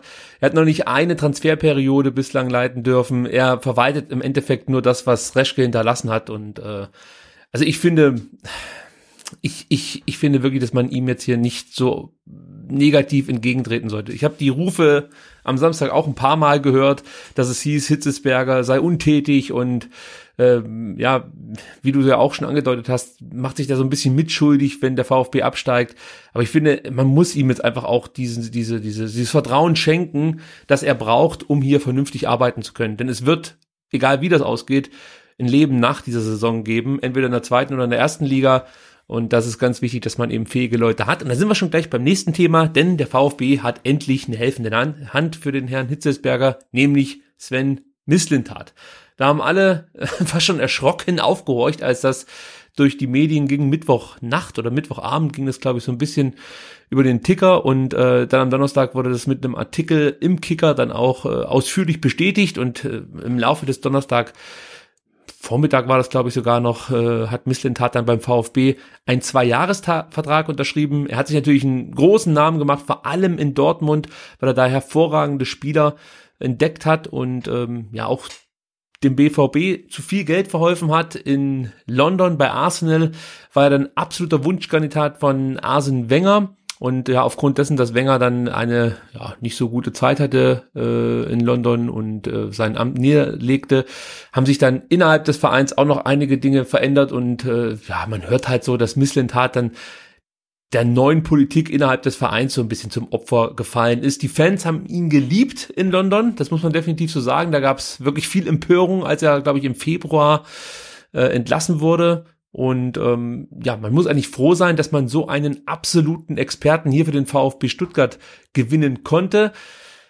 Trotzdem, Sebastian, es gibt gleich schon wieder Leute, die da äh, die Verbindung suchen zu Michael Reschke, der ja auch als absoluter Kenner des Transfermarkts, möchte ich mal sagen, hier zum VfB gekommen ist und dann Grachen gescheitert ist, vor allem auch an diversen Transfers, die er getätigt hat. Ich sehe es ein bisschen anders. Ich glaube, der ein oder andere Transfer machte zu dem Zeitpunkt, als er getätigt wurde, schon Sinn. Aber wenn man das ganz Große am Ende, das ganz Große betrachtet, dann äh, gibt es ja natürlich schon ein paar faule Eier, die sich Michael Reschke äh, ins Nest gelegt hat. Nichtsdestotrotz, wie überrascht warst denn du, als du davon gelesen hast, dass Sven Mislintat unser neuer Sportdirektor wird? Ja, total, ne? Weil irgendwie schon äh, ja eine sehr heiß gehandelte Personalie ist und als er im Februar war glaube ich, dann bei ähm, Arsenal gehen musste, war er auch im Gespräch bei den Bayern. Also der ist hier wirklich, äh, äh, ja, also was Kaderplaner angeht, äh, internationale Spitze. Und äh, das kam dann schon ein bisschen überraschend, weil man sich dann ja doch immer fragt, hey, und der geht zum VfB, obwohl er dann nicht mal weiß, ob er äh, in welcher Liga er im nächsten Jahr tätig ist und mit welchem Trainer er zusammenarbeitet. Das fand ich ein bisschen ähm, überraschend. Und klar ist man dann, feiert man die, die Meldung total und dann überlegt man sich, ah, da kann doch schon mal ein hoch, hochdekorierter Kader Kaderplaner zum VfB ähm, und den haben wir dann alle zum Teufel gewünscht. Äh, aber da, wie du sagst, das wäre, glaube ich, wirklich Äpfel mit Birnen vergleichen, weil ähm, Michael Reschke kam als Kaderplaner und war dann Sportvorstand ohne Sportdirektor unter sich. Und Mislintat kommt jetzt auch als hochdekorierter Kaderplaner, ist aber Sportdirektor mit einem Sportvorstand über sich. Äh, aber natürlich wird es ganz klar darauf ankommen, wie man dann seinen Tätigkeitsbereich ähm, definiert. Aber es würde mich äh, sehr wundern, ähm, wenn wir dann äh, Misslintat ähm, auf der Bühne bei der Pressekonferenz äh, sehen, wie er da äh, launige Reden hält, wie es Michael Reschke gemacht hat. Also ich glaube, das äh, die Mikros und die Kameras wird er wahrscheinlich Thomas Hitzesberger überlassen und wird dann seine Arbeit eher im, im, im Verborgenen machen, so wie es aus meiner Einschätzung bisher auch bei Dortmund und bei in, in, London war. Ähm, und ich glaube, er wird sich da auf seine Kernkompetenzen konzentrieren äh, und ja, sich bestmöglich für den VfB einbringen, was ja bei Michael Reschke halt nicht so der Fall war, weil er auch einfach dann an, an seiner Außendarstellung gescheitert ist, weil er einfach viele Sachen gemacht hat, die er einfach nicht hätte machen sollen. Ja, absolut. Also das größte Problem war aus meiner Sicht auch absolut die Außendarstellung von Michael Reschke. Über Transfers kann man immer streiten, braucht man auch ein bisschen Glück. Äh, haben wir gerade eben schon so ein bisschen angerissen. Was ich noch interessant fand, war eine Meldung, ähm, die, glaube ich, über die Bildzeitung nach außen getragen wurde, nämlich dass Missentat auch schon 2017 vom VfB kontaktiert wurde, damals allerdings dem VfB abgesagt hat und daraufhin dann erst Michael Reschke verpflichtet wurde. Und ich erinnere daran, dass Wolfgang Dietrich ja immer davon gesprochen hat, dass Michael Reschke die absolute Wunschlösung war für den VfB Stuttgart. Das scheint ja nun nicht der Fall gewesen zu sein, sonst hätte man ja wohl Misslentat nicht vorher kontaktiert. Und da schließt sich gleich folgende Frage an. Glaubst du, die wollten ihn damals auch als Sportvorstand holen und er kommt jetzt als Sportdirektor? Weil eigentlich hättest du ihn ja als Vorstand installieren müssen, nachdem Schindelmeiser entlassen wurde.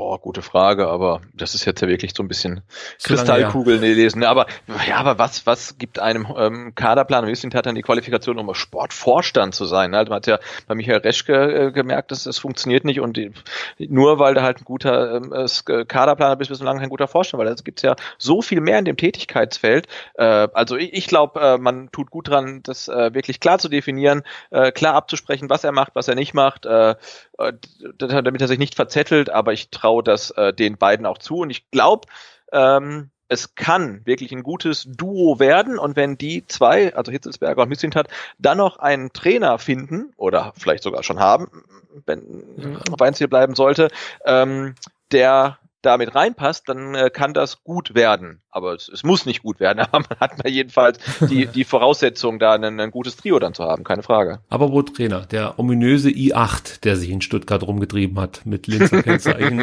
hat ja schon für Aufruhr gesorgt. Ähm, ja, übrigens, äh, das muss man vielleicht auch noch mal kurz sagen, der VfB hält sich eigentlich genau an die Vorgaben, die wir mal in einer schon länger zurückliegenden STR-Ausgabe ja, äh, aufgestellt haben. Nämlich zuerst Michael Reschke zu entlassen, dann einen neuen Sportvorstand einzustellen, der sich einen Sportdirektor sucht und sich dann ja einfach der Direktor und der Vorstand auf einen Trainer einigen können. Damit es da nicht auch gleich wieder knirscht im Gebälk, wenn jetzt ja ein Trainer kommt, den der Sportvorstand besonders gut findet, aber dafür der Direktor nicht, weil der erst danach dazu geholt wurde.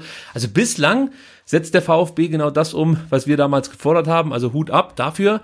Natürlich wird äh, Sven Mislintat jetzt an seinen Taten gemessen und an seinen Transfers und wie die Mannschaft zusammengestellt wird, egal ob jetzt für die erste oder für die zweite Liga. Es gibt auch angeblich schon eine ominöse Abschluss, äh, Abschussliste, die die Runde gemacht hat. Äh, folgende Namen waren darauf zu lesen. Holger Bartstuber, Pablo Maffeo, Christian Gentner, Dennis Aogo, Andy Beck, Mario Gomez, ähm, Tassos Donis, Dani Davi, Shatrak Akolo und Erik Tommy. Überrascht dich da irgendein Name auf dieser vermeintlichen Abschlussliste?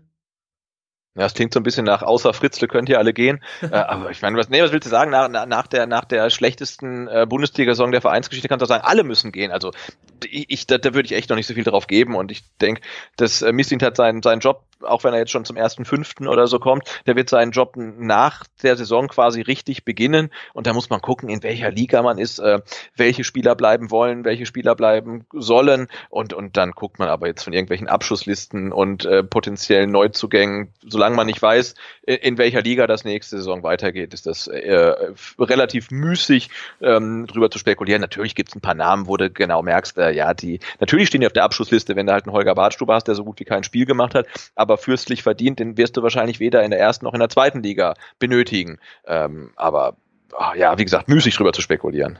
Ja, ich denke auch, das ist fast zu boulevardesk, um ähm, da wirklich genauer zu Das ist unter unserem Niveau, sowas machen wir doch überhaupt nicht. Ja, aber ich finde ich finde es halt echt albern, dass äh, wirklich ein Tag, nachdem dieser Mann hier vorgestellt wird, schon von Abschluss, Abschusslisten äh, gesprochen wird und vor allem solche, solche Listen, wie du es ja schon gesagt hast, die eigentlich auf der Hand liegen. Natürlich wird ein Holger Badstuber du hast es ja gerade schon ausgeführt, hier beim VfB keine große Zukunft mehr haben. Also das kann ich mir auch nicht vorstellen.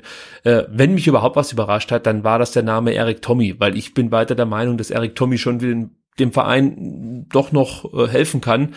Er hat jetzt momentan eine schwierige Phase, aber ich glaube, dass wenn du Eric Tommys Stärken richtig einbindest, ist das absolut ein Spieler, der auch auf Bundesliga-Niveau dich vorwärts bringen kann. Also ich, ich würde den noch nicht ganz so abschreiben. Das hat mich ein bisschen gewundert dass man da nee, so schnell. Im, im, Falle ein, äh, Im Falle eines Abstiegs ist halt eine, Erik Tommy umso wichtiger, weil ja. den kann ich mir dann in der, in der zweiten Liga gleich doppelt so gut vorstellen. Einer, der engagierteste fußballerische Qualitäten hat und Einsatz zeigt, das, das ist halt ne, einer, der, der, der bringt dich weiter. Aber ja, das ist halt, solange man nicht weiß, in welcher Liga ähm, wir spielen und wer, wer zurückkommt, ne? Also bleibt Kaminski in Düsseldorf, kommt er zurück. Also das sind ja alles so Sachen, das, das kannst du ja jetzt alles gar nicht sagen. Da hast du eine Liste, das macht sich immer gut, ähm, das wird, wird ordentlich geklickt, aber ähm, ist momentan noch relativ ähm, substanzlos, finde ich. Ja, den kleinen Ausblick auf das Spiel gegen Augsburg, den würde ich mit der Frage der Woche verbinden, denn wir haben gefragt, gewinnt der VfB Stuttgart in dieser Saison noch ein Spiel? Es gab drei Antwortmöglichkeiten. Ja, nein, vielleicht. Nee, natürlich nicht, sondern nur ja, nein und nicht unter Weinziel. Also natürlich haben wir da so ein bisschen drauf abgezielt äh, ob das Hauptproblem wohl Markus Weinziel ist. Ihr seid der Meinung, dass das Hauptproblem weder Weinziel ist, noch irgendein anderer Offizieller, sondern im Endeffekt der komplette Verein. Nämlich, ihr geht davon aus, dass der VfB Stuttgart nicht ein Spiel mehr gewinnen wird. Sprich, die meisten 45 Prozent haben für Nein gestimmt, 29 Prozent sagten Ja, wir gewinnen noch ein Spiel, egal mit welchem Trainer. Und 26 Prozent waren der Meinung, nicht oder ja, nein, nicht unter Weinziel. Äh, was, was nehmen wir jetzt aus diesem Ergebnis mit? Dass die Lage hoffnungslos ist vor dem Spiel gegen Augsburg? Ich glaube, hoffnungslos ist die Lage noch, noch nicht, äh, weil man halt nicht äh, sich bisher noch nicht so erdenschlecht jetzt präsentiert in, in den letzten Spielen, aber trotzdem verliert man alles. Und, äh, aber ich halte es aktuell eigentlich für genauso wahrscheinlich, dass wir ein Spiel gewinnen, ähm, wie die Option, dass wir wirklich noch eine Klatsche bekommen. Ne? Ich hatte es ja schon mal angesprochen, wie äh, 2016 das Ding nach Bremen. Da fährst du nach Bremen und sagst irgendwie, hey, das ist das Spiel, da packen wir es nochmal und dann gehst du halt völlig unter. Und äh, das kann ich mir für Augsburg jetzt genauso vorstellen. Ne? Die haben jetzt endlich endlich auch mal wieder ein Spiel gewonnen, haben einen neuen Trainer, haben ein bisschen Rückenwind, spielen zu Hause. Äh, ja, also das kann auch, auch mächtig in die Hose gehen. Natürlich kann der VfB auch glücklich irgendwie gewinnen, aber momentan ähm, halte ich das für, für relativ unwahrscheinlich und angesichts der Gegner, die noch kommen, ähm, ja, halte ich es für, für relativ wahrscheinlich, dass wir keinen Dreier mehr ähm, einfahren diese Saison. Ja, ich rätsel auch die ganze Zeit, wie man jetzt gegen Augsburg gewinnen möchte. Äh, ich denke noch gar nicht so weit, wie man andere Spiele danach erfolgreich bestreiten möchte gegen Gladbach oder gegen Wolfsburg in Berlin. Das wird alles noch enorm schwer. Äh, aber jetzt mit Hinblick auf dieses wichtige Spiel in Augsburg, ich glaube, wir müssen einfach auch wieder ein bisschen Glück haben. Ja, dass man natürlich hauptsächlich erstmal kein Gegentor fängt und dass man dann vielleicht irgendwie da vorne einen reinstolpert. Weil es, es, es fehlt mir momentan der Glaube, dass wir die Qualität hätten, um den Augsburgern groß gefährlich werden zu können. Ja, also wahrscheinlich äh, halte ich irgendwie so ein, so ein 0 zu 0 oder ein 1 zu 1 oder eben eine Niederlage. Und alles andere würde ich fast schon als Glück bezeichnen. Es gibt auch keine Spieler, auf die ich mich jetzt besonders einschießen würde, wo ich der Meinung bin, wenn die jetzt kommen, wenn die ihre Chance bekommen, dann ähm, ja, geht irgendwas vorwärts. Es gibt kein System, das mir Mut macht. Die Mannschaft also, wenn ich diese Mannschaft sehe, egal jetzt ob im Fernsehen oder im Stadion, die, da, da, da ist nichts mehr da. Da lodert kein, kein Feuer. Ja, die Mannschaft ist einfach kaputt. Und ich habe das Gefühl, dass wir jetzt wirklich nur noch mit Glück ein paar Punkte herausspielen können. Ich weiß nicht, wie wir noch brauchen, um Platz 16 festzumachen. Aber ich denke mal, drei müssten es schon werden. Ja, das wird, oh, das wird echt schwer. Vor allem, du hast vorhin was angesprochen. Du hast gesagt, Nürnberg, wenn die gewinnen, sind sie dran, beziehungsweise haben sie genauso viele Punkte wie wir. Aber die haben ja noch das bessere Torverhältnis. Das ja, heißt, sind, ja, also wenn Nürnberg einmal mehr gewinnt als ja. wir, dann sind wir, sind wir auf dem 17. Das, das ist so. Und Nürnberg hat kein einfaches Restprogramm, aber äh, ja, die haben ja jetzt so auf die Saison betrachtet, jetzt eher so wirklich so einen leichten Aufwind halt, ne? Ähm, haben einen Trainer gewechselt, das scheint so ein bisschen bergauf zu gehen. Ja, also war, warum nicht? Ähm, äh, ja, es, es, ähm, es bleibt spannend. Also wenn die in Leverkusen gewinnen, die spielen gegen Leverkusen, ja, das ist natürlich extrem schwer, aber wenn die gegen Leverkusen gewinnen, wir gegen Augsburg verlieren und dann wirklich auf Platz 17 landen, dann könnte ich mir vorstellen, dass dann auch, ähm, ja, da komplett für viele Spieler so, so, so, so, so eine Art Saisonende einsetzt im Kopf. Also ähnlich wie ja, man glaub, das jetzt in Hannover beobachten kann. Genau, das Komfortable ist, sie werden vermutlich nicht in Leverkusen gewinnen und sie werden, ich will jetzt nicht wieder die Tabellen ausbauen, aber ähm, und sie werden dann ihr Heimspiel gegen die Bayern vermutlich auch nicht gewinnen ähm, und sie werden dann äh, in Wolfsburg äh, wahrscheinlich auch nicht gewinnen und dann haben sie noch ein Heimspiel, das spielen sie dann zu Hause gegen Gladbach. Ne? Also boah, da, da kann man dann vielleicht sogar gewinnen, ähm, aber ja, auch die Nürnberger haben jetzt nicht mehr so viele Chancen zu gewinnen, deswegen ist es da unten, äh, haben dann am letzten Spieltag noch Freiburg, mm, also ja, in Freiburg. Zu Hause oder in Freiburg? Äh, nee, in Freiburg. Aber ich würde sagen, sie haben halt noch das eine Heimspiel gegen die Gladbacher und das Auswärtsspiel in Freiburg, wo sie zwei Chancen haben zu gewinnen. Äh, ich meine, die Chancen hat der VfB natürlich auch. Ähm, ja, aber ich denke, wir werden bis zum 34. Spieltag äh, uns da ein veritables Schneckenrennen mit Nürnberg um den Relegationsplatz und Platz 17 liefern. Also ich glaube, wir brauchen zwei Punkte. Zwei Punkte ja, brauchen wir noch. Das kann, ja, das Oh ja. Gott, ja. Es klingt albern. Ja. Es könnte sogar reichen, wenn wir überhaupt nicht mehr gewinnen. Aber ich denke, zwei das Punkte. Das ist das Ding. Ne? Ich meine, wir haben, wir, haben, wir haben, wie gesagt, sechs Punkte auf Schalke. Wenn Schalke jetzt keinen Punkt mehr holt, wir werden sie nicht mehr einholen einfach. Ne? Weil wir machen keine sechs Punkte mehr. Du brauchst sieben, ist, wegen dem Torverhältnis. Ja, oder wir machen, ne? Da, da muss der zwei Spiele gewinnen. Und unentschieden, wie soll ja. denn das gehen? Also, hey der Schalke kann jetzt quasi das Fußballspielen einstellen. Sie werden nicht auf dem Relegationsplatz landen. Wie, wie bitter ist das denn? Aber es ist so. Es ist so. Man hat sich selbst zuzuschreiben. Ähm, ich ziehe das Tempo ein bisschen an, denn heute steht Ja, aber, äh, genau. Ja. Weil jetzt war vor zwei Minuten war, glaube ich, der Anstoß des Zweitligaspitzenspiels, ne? Ja, und man möchte ja schon mal gucken, was einen möglicherweise ja, genau. erwartet. ich habe äh, auf, äh, auf dem Weg äh, zum, zum Stadion am, am Samstag in der S-Bahn saßen mir zwei gegenüber, die haben gesagt, irgendwie, ja, zweite Liga war eh viel geiler. Bier hat besser geschmeckt, die Wurst war besser und ja, die Stadien und so, das war schon cool und so. Also die haben sich schon ein bisschen auf zweite Liga gefreut. okay, ich lasse mich überraschen, ob die Freude anhält, wenn es dann soweit ist. Äh, ich fand, ich fand äh, auf Twitter gab es einen guten Tweet. Ähm, irgendjemand hat geschrieben, er freut sich schon, wenn er ab nächste Saison endlich wieder äh, singen kann. Ah, was war denn das nochmal? Oh. Wenn du mich fragst, wer Meister wird. Ja, genau, wenn du mich fragst, wer Meister wird, das war's, richtig. Ja, also, wenn, wenn mir jetzt einer sagen würde, hey, ihr seid eine Saison in der zweiten Liga, dann kommt er garantiert wieder hoch mit, mit neuem Personal und äh, vernünftiger Strategie und so, würde ich sagen, ja klar, äh, mach es, ne? Also äh, sofort. Ähm, aber die Chance halt einfach da unten zu versauern und den Weg dann zu gehen, den Kaiserslautern, Karlsruhe, Bochum und, und wie sie alle heißen gegangen sind, das, die Gefahr ist halt eminent, ne? Und das, das willst du nicht. Deswegen müssen wir unbedingt drin bleiben. Ähm, aber ansonsten war das ja äh, vor zwei Jahren wirklich eine schöne Zeit eigentlich eigentlich, für, für Fußballromantiker. Also ich plädiere für den Weg, den Frankfurt genommen hat. Relegation ja, und danach man, ja, genau, ja. straight in der, der die Champions League. das würde ich cool finden. So, ganz kurz, Neckarstadion-Tour, die natürlich weiterging. Ähm, eigentlich war geplant, dass ich in, in ähm, ja, im Block 54a sitze, in der Reihe 1 direkt hinterm Videoassistent. Wobei da war jetzt eh nicht so viel los gewesen, denn der Elfmeter war klar. Also ich glaube, das, das war ganz okay, dass ich mich da nach oben dann weiter orientiert hat, hatte. Äh, Grund war, dass es so ein bisschen angefangen hat zu regnen. und ich kann mich an irgendein Spiel erinnern. Ich weiß nicht mehr, wann das war, aber äh, es war auf jeden Fall in der ersten Saison nach dem Wiederaufstieg. Da hat es so geschüttet, ich glaube, das war sogar gegen Dortmund Freitagabend, da hat es so geschüttet, dass die ersten vier Reihen auf der Kirchertribüne, die waren glitschnass, die Leute. Und da habe ich gedacht, nee, fuck you. Diese 18,93 Euro, die ich da ausgegeben habe, die, die opfere ich gerne und bin dann ähm, ja, auf, auf, auf einen schönen Platz ausgewichen, nämlich Block 57b, Reihe 1. Das ist eigentlich Kerchertribüne, Mitte, Mitte. Äh, auf der Haupttribüne zahlst du wahrscheinlich 74 Euro für dieselben Plätze. man hat eine grandiose Sicht. Also wenn ihr super Fußball gucken wollt, im Stadion, die Atmosphäre mitbekommen wollt, dann ist das euer Platz. Ich finde die Preise da dann zwar ein bisschen deftig, muss ich ganz ehrlich sagen. Also jede Woche würde ich das nicht machen. Ich habe gleich mal geguckt, eine Dauerkarte kostet, glaube ich, 600 60 äh, Euro oder so. Also das ist schon eine Ansage. Aber man sieht grandios. Ihr müsst, leider Gottes, wenn ihr den Platz habt, den ich hatte, Abstriche machen bei äh, den Leuten, die um euch herum sitzen. Also ich saß ja auch Mitte mit der Haupttribüne schon im Rahmen der Neckarstadion-Tour und dachte, das wäre Peak Bruddeln, aber das kann, also das, das, das, was ich da erlebt habe, das geht gar nicht mehr. Neben mir saßen Leute, die sich wirklich ständig über alles aufgeregt haben. Natürlich meistens über den Schiedsrichter. Sie haben eigentlich alles hervorragend und besser gesehen als der Schiedsrichter. Der eine neben mir ist wirklich völlig durchgedreht, als Askasiba die rote Karte gesehen hat und das kann ja wohl nicht wahr sein, der hat überhaupt nichts gemacht.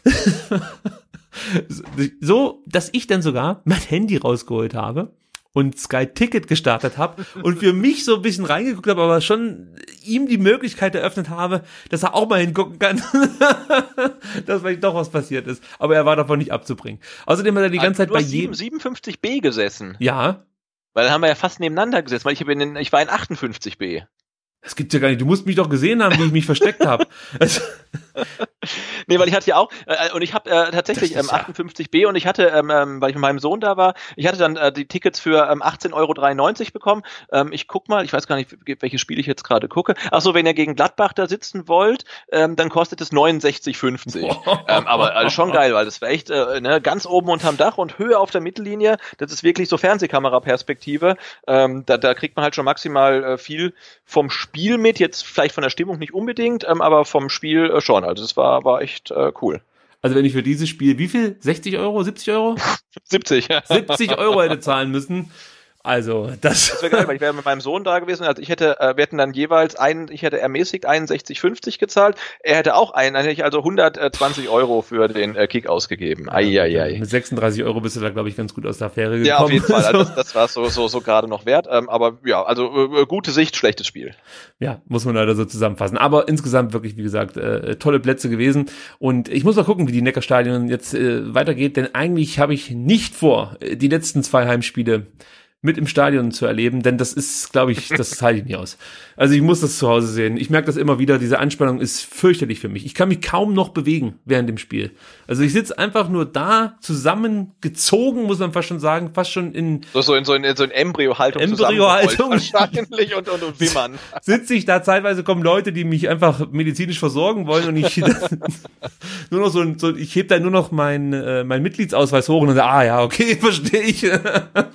Das reicht dann schon. Nee, Quatsch. Also, das ist für mich so belastend zurzeit da im Stadion, dass ich glaube ich, mal gucken, wie das, wie das weitergeht. So, eins muss ich aber. Ja, ja, ja, ja, also gegen Gladbach bin ich auch, bin ich gar nicht da. Ähm, da, da bin ich äh, in der ostwestfälischen Heimat, da kann ich auf keinen Fall.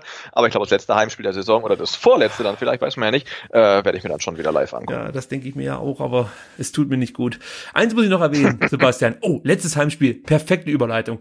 Denn da kannst du dir überlegen, ob du mit deinem Sohn einfach mal den Pre-Game Pass dir gönnst für 99 Euro. Und ich dachte zuerst, es gab ja dann direkt wieder einen Aufschrei auf Twitter und dann dachte ich so, äh, ich finde die eigentlich ganz cool, die Aktion für 100 Euro. Also wenn du da... Du bist völlig an mir vorbeigegangen, was ist das? Jetzt halt dich fest. Das ist ja, nämlich ein, der größte Scheiß, den es, glaube ich, also, äh, ja gut, ich möchte jetzt nicht weiter ausführen. Äh, also es ist auf jeden Fall so, du zahlst 99 Euro für diesen Pre-Game Pass, der allerdings keine Tickets für das Fußballspiel beinhaltet. Die musst du nochmal extra bezahlen. Und dann äh, erwartet dich folgendes, also wenn du diese 100 Euro für den Pre-Game Pass ausgegeben hast. Ich lese mal vor. Nur mitspielen ist näher dran. Gänsehaut garantiert. Mit dem VfB Pre-Game Pass hast du die einzigartige Möglichkeit, den Profis beim Aufwärmen hautnah zuzuschauen und die Vorfreude auf den Anpfiff direkt am Spielfeldrand aufzusaugen. Sebastian, das ist deine Chance. Und jetzt geht's weiter. Der Pre-Game Pass ist ein exklusives Ticket-Upgrade, enthält kein Ticket und ermöglicht maximal 20 VfB-Fans den Person personalisierten Zugang zum Innenraum der Mercedes-Benz Arena. Direkt neben dem Spielfeld kannst du das Aufwärmprogramm aus der Trainerperspektive 15 bis 20 Minuten lang beobachten.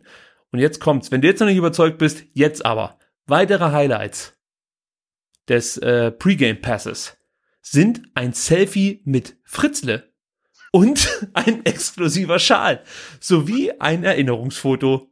Man könnte meinen, dass ein Selfie und ein Foto das gleiche sind, aber sei es drum.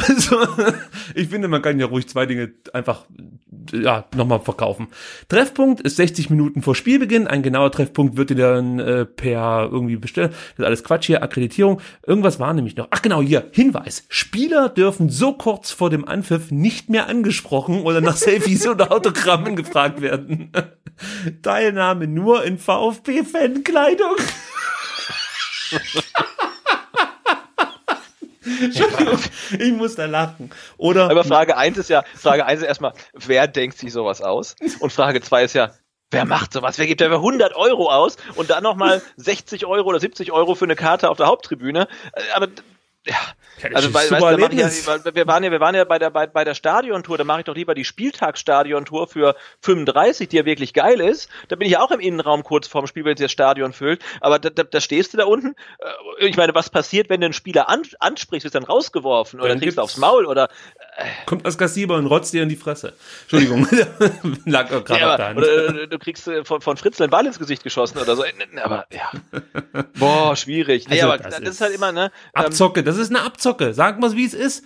Das ich meine, es wird ja wieder, es wird ja nie, wie, niemand dazu gezwungen, das zu machen und dann wird es halt wieder eingeschoben, das Angebot. Aber warum kommt man da jetzt jetzt mit um die Ecke halten? Ne? Dann macht man das doch zur neuen Saison. Aber ja, das verlost das doch, verlost ja. doch sowas. Unter den, also das ist das, was ich nicht. Guck mal, sie haben doch das auch mit dieser dunkelroten Loge da gemacht, ja? Ja, voll cool die dunkelrote Loge. Also gibt's ich, ich meine, noch? viele schimpft drüber. Ich bin totaler Fan von der dunkelroten Loge. Ja, gibt's das noch? Ja, klar gibt's das noch. Ich krieg das gar also nicht mit. Bist, wir, haben ja, wir, haben ja, wir haben ja mal gefragt bei der Stadiontour, wie das denn mit der Loge ist. Und es sind wirklich, ähm, du hast dich eventuell einmal registriert oder alle Mitglieder sind registriert und du wirst dann vorm Spiel automatisch angeschrieben, äh, du und eine Begleitperson, ihr dürft da sitzen. Und das oh, machen die und das, das wird halt nicht großartig irgendwie ähm, publik und vermarktet, aber die ist wohl jedes Mal tatsächlich mit Mitgliedern besetzt, was ich eine ganz coole Sache finde. Das finde ich cool und dann macht das doch auch, äh, auch einfach für 20 Leute da mit diesem Innenraum. Also jetzt mal ohne Scheiß, du kannst auch den Leuten nicht 100 Euro dafür abknöpfen, dass die sich da an ein Spielfeld ranstellen und mit diesem stinkenden Maskottchen da ein Foto machen. Also jetzt mal ehrlich, gerade im Sommer, ja, wenn es da 35 Grad hat und der Typ sowieso schon schwitzt da wie so eine äh, äh, Weintraube oder weiß ich nicht, was sonst noch schwitzen kann.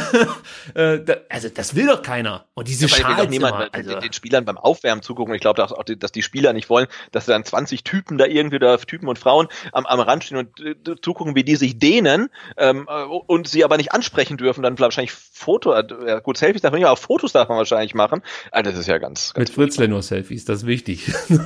ja, also ja, ja, also ich halte von solchen Dingern absolut rein gar nichts. Ich kann mich erinnern, die Bayern haben mal so ein ähm, jetzt muss ich mal überlegen, haben die, äh, nee, Quatsch, es gab irgendwie so ein Stream, aber das war, glaube ich, in England, wo man extra Geld dafür bezahlt hat, dass man sich angucken konnte im Fernsehen, wenn die Mannschaft im Stadion ankommt. Das hat extra Geld gekostet. Also konntest du, was weiß ich, ein paar Pfund zahlen und konntest live mitverfolgen, wie die Mannschaft im Stadion ankommt. Das ist, also mir, das ist mir zu viel Verkauf, muss ich ganz ehrlich sagen. Da hört für mich dann auch der Spaß auf. Ich finde das Erlebnis, das da zur Verfügung gestellt wird, wenn man das so benennen kann, das finde ich cool, aber dann verschenkt das. Oder, ey, noch eine bessere Idee. Lass die Rollstuhlfahrer da unten stehen. Ja, die sind sowieso schon, man spricht immer von Inklusion, aber unsere Rollstuhlfahrer, die werden immer auf irgendwelchen Tribünen weggeparkt, bloß nicht nah bei den Fans, sondern immer, weißt du, also wenn du als Hardcore-Fan im Rollstuhl sitzt für, beim VfB, da musst du noch Glück haben, dass du auf der Kelchertribüne unterkommst und dass du nicht irgendwie auf der Gegenseite da in der, in der Untertürkheimer Kurve geparkt wirst, dann nehmt die Jungs und lasst die da zugucken. Da haben alle viel mehr davon. Finde ich viel cooler, die Aktion. Statt dass man äh, da jetzt wieder versucht, noch irgendwie 400 Euro gut zu machen. Oder eigentlich äh, 4, 4000 Euro sogar, ja. ja. Also, da, ja, da bin ich, bin ich, bin ich, bin ich bei dir. Ich habe zum Glück auch gar nicht mitbekommen, musste ich mich auch nicht aufregen. ja, ich suche ja wie ein Trüffelschwein nach solchen Meldungen. Gut, ähm, noch, oh, wir müssen uns jetzt wirklich sputen. Wir haben noch ein, ein, Thema, wir müssen, wir müssen, okay, ähm, Thema, ähm, Thema. wir haben auch äh, über, über Instagram, ich hatte noch kurz gefragt nach Fragen, wir haben ganz viele bekommen, viel zu viele, das, das müssen wir irgendwie aufschieben. Ich äh, beantworte die ähm, äh, gerne per, äh, direkt per Instagram, was ich beantworten kann. W was schieben wir noch auf? Wir, wir schieben, wir schieben Wolfgang Dietrich und seine luxemburgischen Geschäfte auch auf nächste Woche, oder? Weil das ist, glaube ich, äh, Spoiler. jetzt nicht, Wochen, nicht wochenaktuell. ja, aber äh, kurzer Spoiler. Bis dahin haben wir es vielleicht auch verstanden, wie, wie er seine Finger da noch drin hat. Wolfgang Dietrich ist zwar sehr integer, aber es gibt ein paar Dinge, die man vielleicht mal ansprechen sollte. Wer sich da schon vorinformieren will, im Kicker gibt's äh, einen tollen Artikel, lest euch den einfach mal durch und dann können wir nächste Woche darüber sprechen. So, äh, Pavard, ganz kurz, der ist beim Medizincheck in München heute gewesen. Da möchte ich nur kurz ergänzen, weil ich mich mit dem Lennart vom äh, Rund um den Brustring so ein bisschen darüber unterhalten habe. Mir geht's ja gar nicht darum, dass äh, Benjamin Pavard am Samstag schlechter spielen wird oder unter der Woche schlechter trainiert. Mir geht es einfach darum, dass es momentan definitiv Wichtigeres gibt als diese blöde medizinische Untersuchung in München. Und dazu möchte ich sagen, dass Benjamin Pavard im Februar ein Interview gegeben hat und die Kernaussage war, in Frankreich sagt man, dass man bis zum Tod kämpft. So werde ich das machen. Ich garantiere, ähm, ja, ich garantiere, dass ich bis zum Sommer mit dem Kopf nur in Stuttgart und beim Kampf um den Klassenerhalt bin und nicht in München. Ja, also tut mir leid, Jetzt ist er aber gerade ziemlich mit dem Kopf in München und Nicht ich finde nur, ja und mit, mit, dem Hintern auch, ne? mit dem Hintern Ähm, auch genau. Ich finde, das passt Ja, einfach zeitlich äh, ganz Alles kein Thema, ne? Haben wir gesagt, der ist Profi, der hat heute eh trainingsfrei, der, der wird die Woche genauso gut trainieren äh, äh, wie sonst auch. Der wird am ähm, Samstag genauso konzentriert spielen wie auch sonst auch. Ähm, aber ja, das sind ja diese Kleinigkeiten. Es ist halt nicht optimal, ne? Und man fragt sich auch, warum wird da mehr oder weniger äh, ähm, ähm, ähm, in Echtzeit drüber berichtet, wie er auf der 8 nach München fährt. Es soll ja Hm. auch schon Leute gegeben haben, die haben es geschafft, nach München zu fahren, ohne dass alle drüber geschrieben haben. Dann soll er da hinfahren, den, den Check machen und dann wieder zurückfahren und gut ist. Aber warum liest man das überall? Und natürlich bringt's Unruhe rein. Und jetzt kann man sagen, ja, das, das, da darf man sich jetzt nicht drüber aufregen. Ähm, da, aber es kommt hier wirklich drauf an, wie es wirkt, nicht wie es ist. Ne? Das ist 2019 und es ist wichtig, wie Sachen wirken und nicht wie sie sind. Und es wirkt halt einfach nicht gut. Wenn, wenn der Sportvorstand gestern noch sagt, ja, wir müssen alle Ruhe bewahren, wir müssen Ruhe reinbringen und dann liest du 24 Stunden später, Pavard ist äh, äh, beim Medizinsteck in München, dann bleiben die Leute nicht ruhig und, und zack ist Unruhe drin. Und das ist dann vielleicht unbegründet, aber es ist einfach passiert. Und deswegen sollte man solche Sachen entweder äh, dann machen, wenn sie angebracht sind, oder so machen, dass es niemand mitbekommt. Aber so wie es jetzt gelaufen ist, ist es ähm, sicher nicht optimal und momentan brauchen wir halt optimal in allen äh, in, in, in allen Dingen, die der VfB macht. Und da sind wir halt einfach weit von entfernt. So, wir wissen, wir haben jetzt am Ende wirklich ein bisschen aufs Tempo gedrückt. Ich hoffe, ihr seht uns das nach und ich, ich, ich, ich rufe jetzt einfach was aus. Sebastian, es muss die Q&A-Ausgabe geben hier bei STR. Einfach mal komplett 90 Minuten oder 115, äh, eine Stunde 15 nur Fragen von unseren Instagram-Leuten, beziehungsweise von denen, die über Vertikalpass auch Fragen schicken. Ich glaube, das sind wir den Leuten schuldig. Vielleicht kriegen wir das irgendwann mal hin, so als Sonderausgabe. Äh, da besprechen wir uns dann einfach. Dann, ge genau. Äh, ja, ich, ich, ich gucke jetzt noch wirklich ganz schnell durch, ob ich, ob ich eine vielleicht finde, die wir noch auf die Schnelle, weil ich hatte eine gesehen, die, ähm, die war Wie gar sollte nicht. der Kader für die kommende Saison ja, genau, aussehen? sowas halt. äh, äh, nee, äh, ähm, nee, wer, nee, nee, nee, nee, wer will ich? Äh, das sind, oh Gott, sind das viele, ja, das ist echt, echt Ja, siehste? Wahnsinn. Ähm, Also wir müssen da, wir müssen da noch mal ran. Äh, mal gucken, vielleicht geht er schneller als wir denken, aber wir versuchen nach einem Zusatztermin extra, äh, um eure Fragen zu beantworten. Das ist jetzt hiermit versprochen als genau, das, das Ostergeschenk. kriegen wir auf jeden Fall hin. ja, Und da müssen wir das, ich weiß auch gar nicht, also wenn das jemand weiß, wie man diese blöden Fragen, also dann die tollen Fragen aus dem blöden Instagram rausbekommt, ähm, dass man die vielleicht irgendwie mal strukturiert irgendwo äh, sammeln könnte, dann, dann wäre das super. Vielleicht müssen wir da auch irgendwie eine andere Möglichkeit noch finden, weil es sind echt viele und es sind gute und sie sind es wert, äh, beantwortet zu werden. Aber es ist ähm, äh, technisch echt ein bisschen schwierig. Aber das, dieses Instagram, Social Media und so weiter, das ist auch alles, das sind wir schon zu alt für, glaube ich. ja, das brauchen wir auch gar nicht mehr anfangen. Wir müssen andere äh, Möglichkeiten finden, wie wir ja, uns, uns Gehör verschaffen. Vielleicht ja hier mit diesem Podcast. Gut, also, ich hoffe, ihr seht uns das, wie gesagt, nach, aber jetzt gibt's manchmal auch wichtigere Sachen. Wir haben nicht geschimpft, wir haben das Ganze analytisch fast schon bearbeitet, das Thema. Ich weiß nicht, Ich hoffe das, aber, es gibt keine, keine Beschwerden, dass du, dass du ähm, kein, äh, ja, dich, dich kein so Wutaus zurückgehalten hast. Ausbruch hatte. Du, ich muss ja dazu sagen, ja, ich finde ja toll, dass es da so viele Leute gab, die ähm, mir dabei gepflichtet haben und gesagt haben, du sprichst mir aus der Seele. Aber ich mache das natürlich nicht, um äh, ja, Effekte zu erhaschen, sondern mi- mi- mich überkommt's dann halt manchmal. Und für mich war zum Beispiel diese Niederlage gegen, oder dieses Unentschieden gegen Nürnberg viel, viel schlimmer als die Niederlage jetzt gegen Leverkusen. Ja, weil da auch mannschaftlich so wenig gezeigt wurde und diese Grundtugenden, von denen man immer so schön spricht, einfach nicht erkennbar waren. Und jetzt gegen Leverkusen habe ich eigentlich eine Mannschaft gesehen, die im Rahmen ihrer Möglichkeiten alles rausgeholt haben, haben und äh, versucht haben, irgendwas hier mitzunehmen. Und am Ende haben sie sich mal wieder durch eine dumme Aktion selbst geschlagen. Und ja, über Santiago Ascasiba brauche ich jetzt auch nicht noch herfallen. Da gibt's ja die anderen Schwachköpfe, die das machen. Also da muss ich mich jetzt nicht hervortun. Von daher muss natürlich ja auch nicht in jeder Ausgabe die komplette Eskalation stattfinden. Aber kann mir gut vorstellen, dass, wenn das in Augsburg schief geht, ich das schon wieder ganz anders sehe. Gut. Sebastian, ganz kurz der Hinweis noch, folgt dem Sebastian unter @butze auf Twitter und natürlich Vertikalpass @vertikalpass oder geht auf vertikalpass.de, da gibt's wieder tolle Artik Artikel, natürlich auch äh, ja, zu, zu Spielen und zu aktuellen News, um hier schon mal was anzuteasern. Also schaut da mal vorbei. Mich findet ihr unter @rickypalm auf Twitter und äh, mit diesem kleinen Podcast könnt ihr auch interagieren VfBSTR, da könnt ihr ja, Meinungen und Themenvorschläge oder Fragen hin, hinballern. Äh, wie gesagt, wir werden definitiv eine Q&A-Ausgabe in nicht allzu ferner Zukunft für euch zu Verfügung stellen. Das soll es für heute gewesen sein. Wir gehen jetzt Fußball gucken. Sebastian, danke, dass du dir Zeit genommen hast. Bis nächste Woche. Ja, gerne. Woche. Wir haben Zeit, Zeitplan äh, fast eingehalten. Das ist äh, ein schöner ähm, Teilerfolg. ja, schönes Schlusswort. Bis dann. Genau, bis nächste Woche. ciao. ciao. ciao.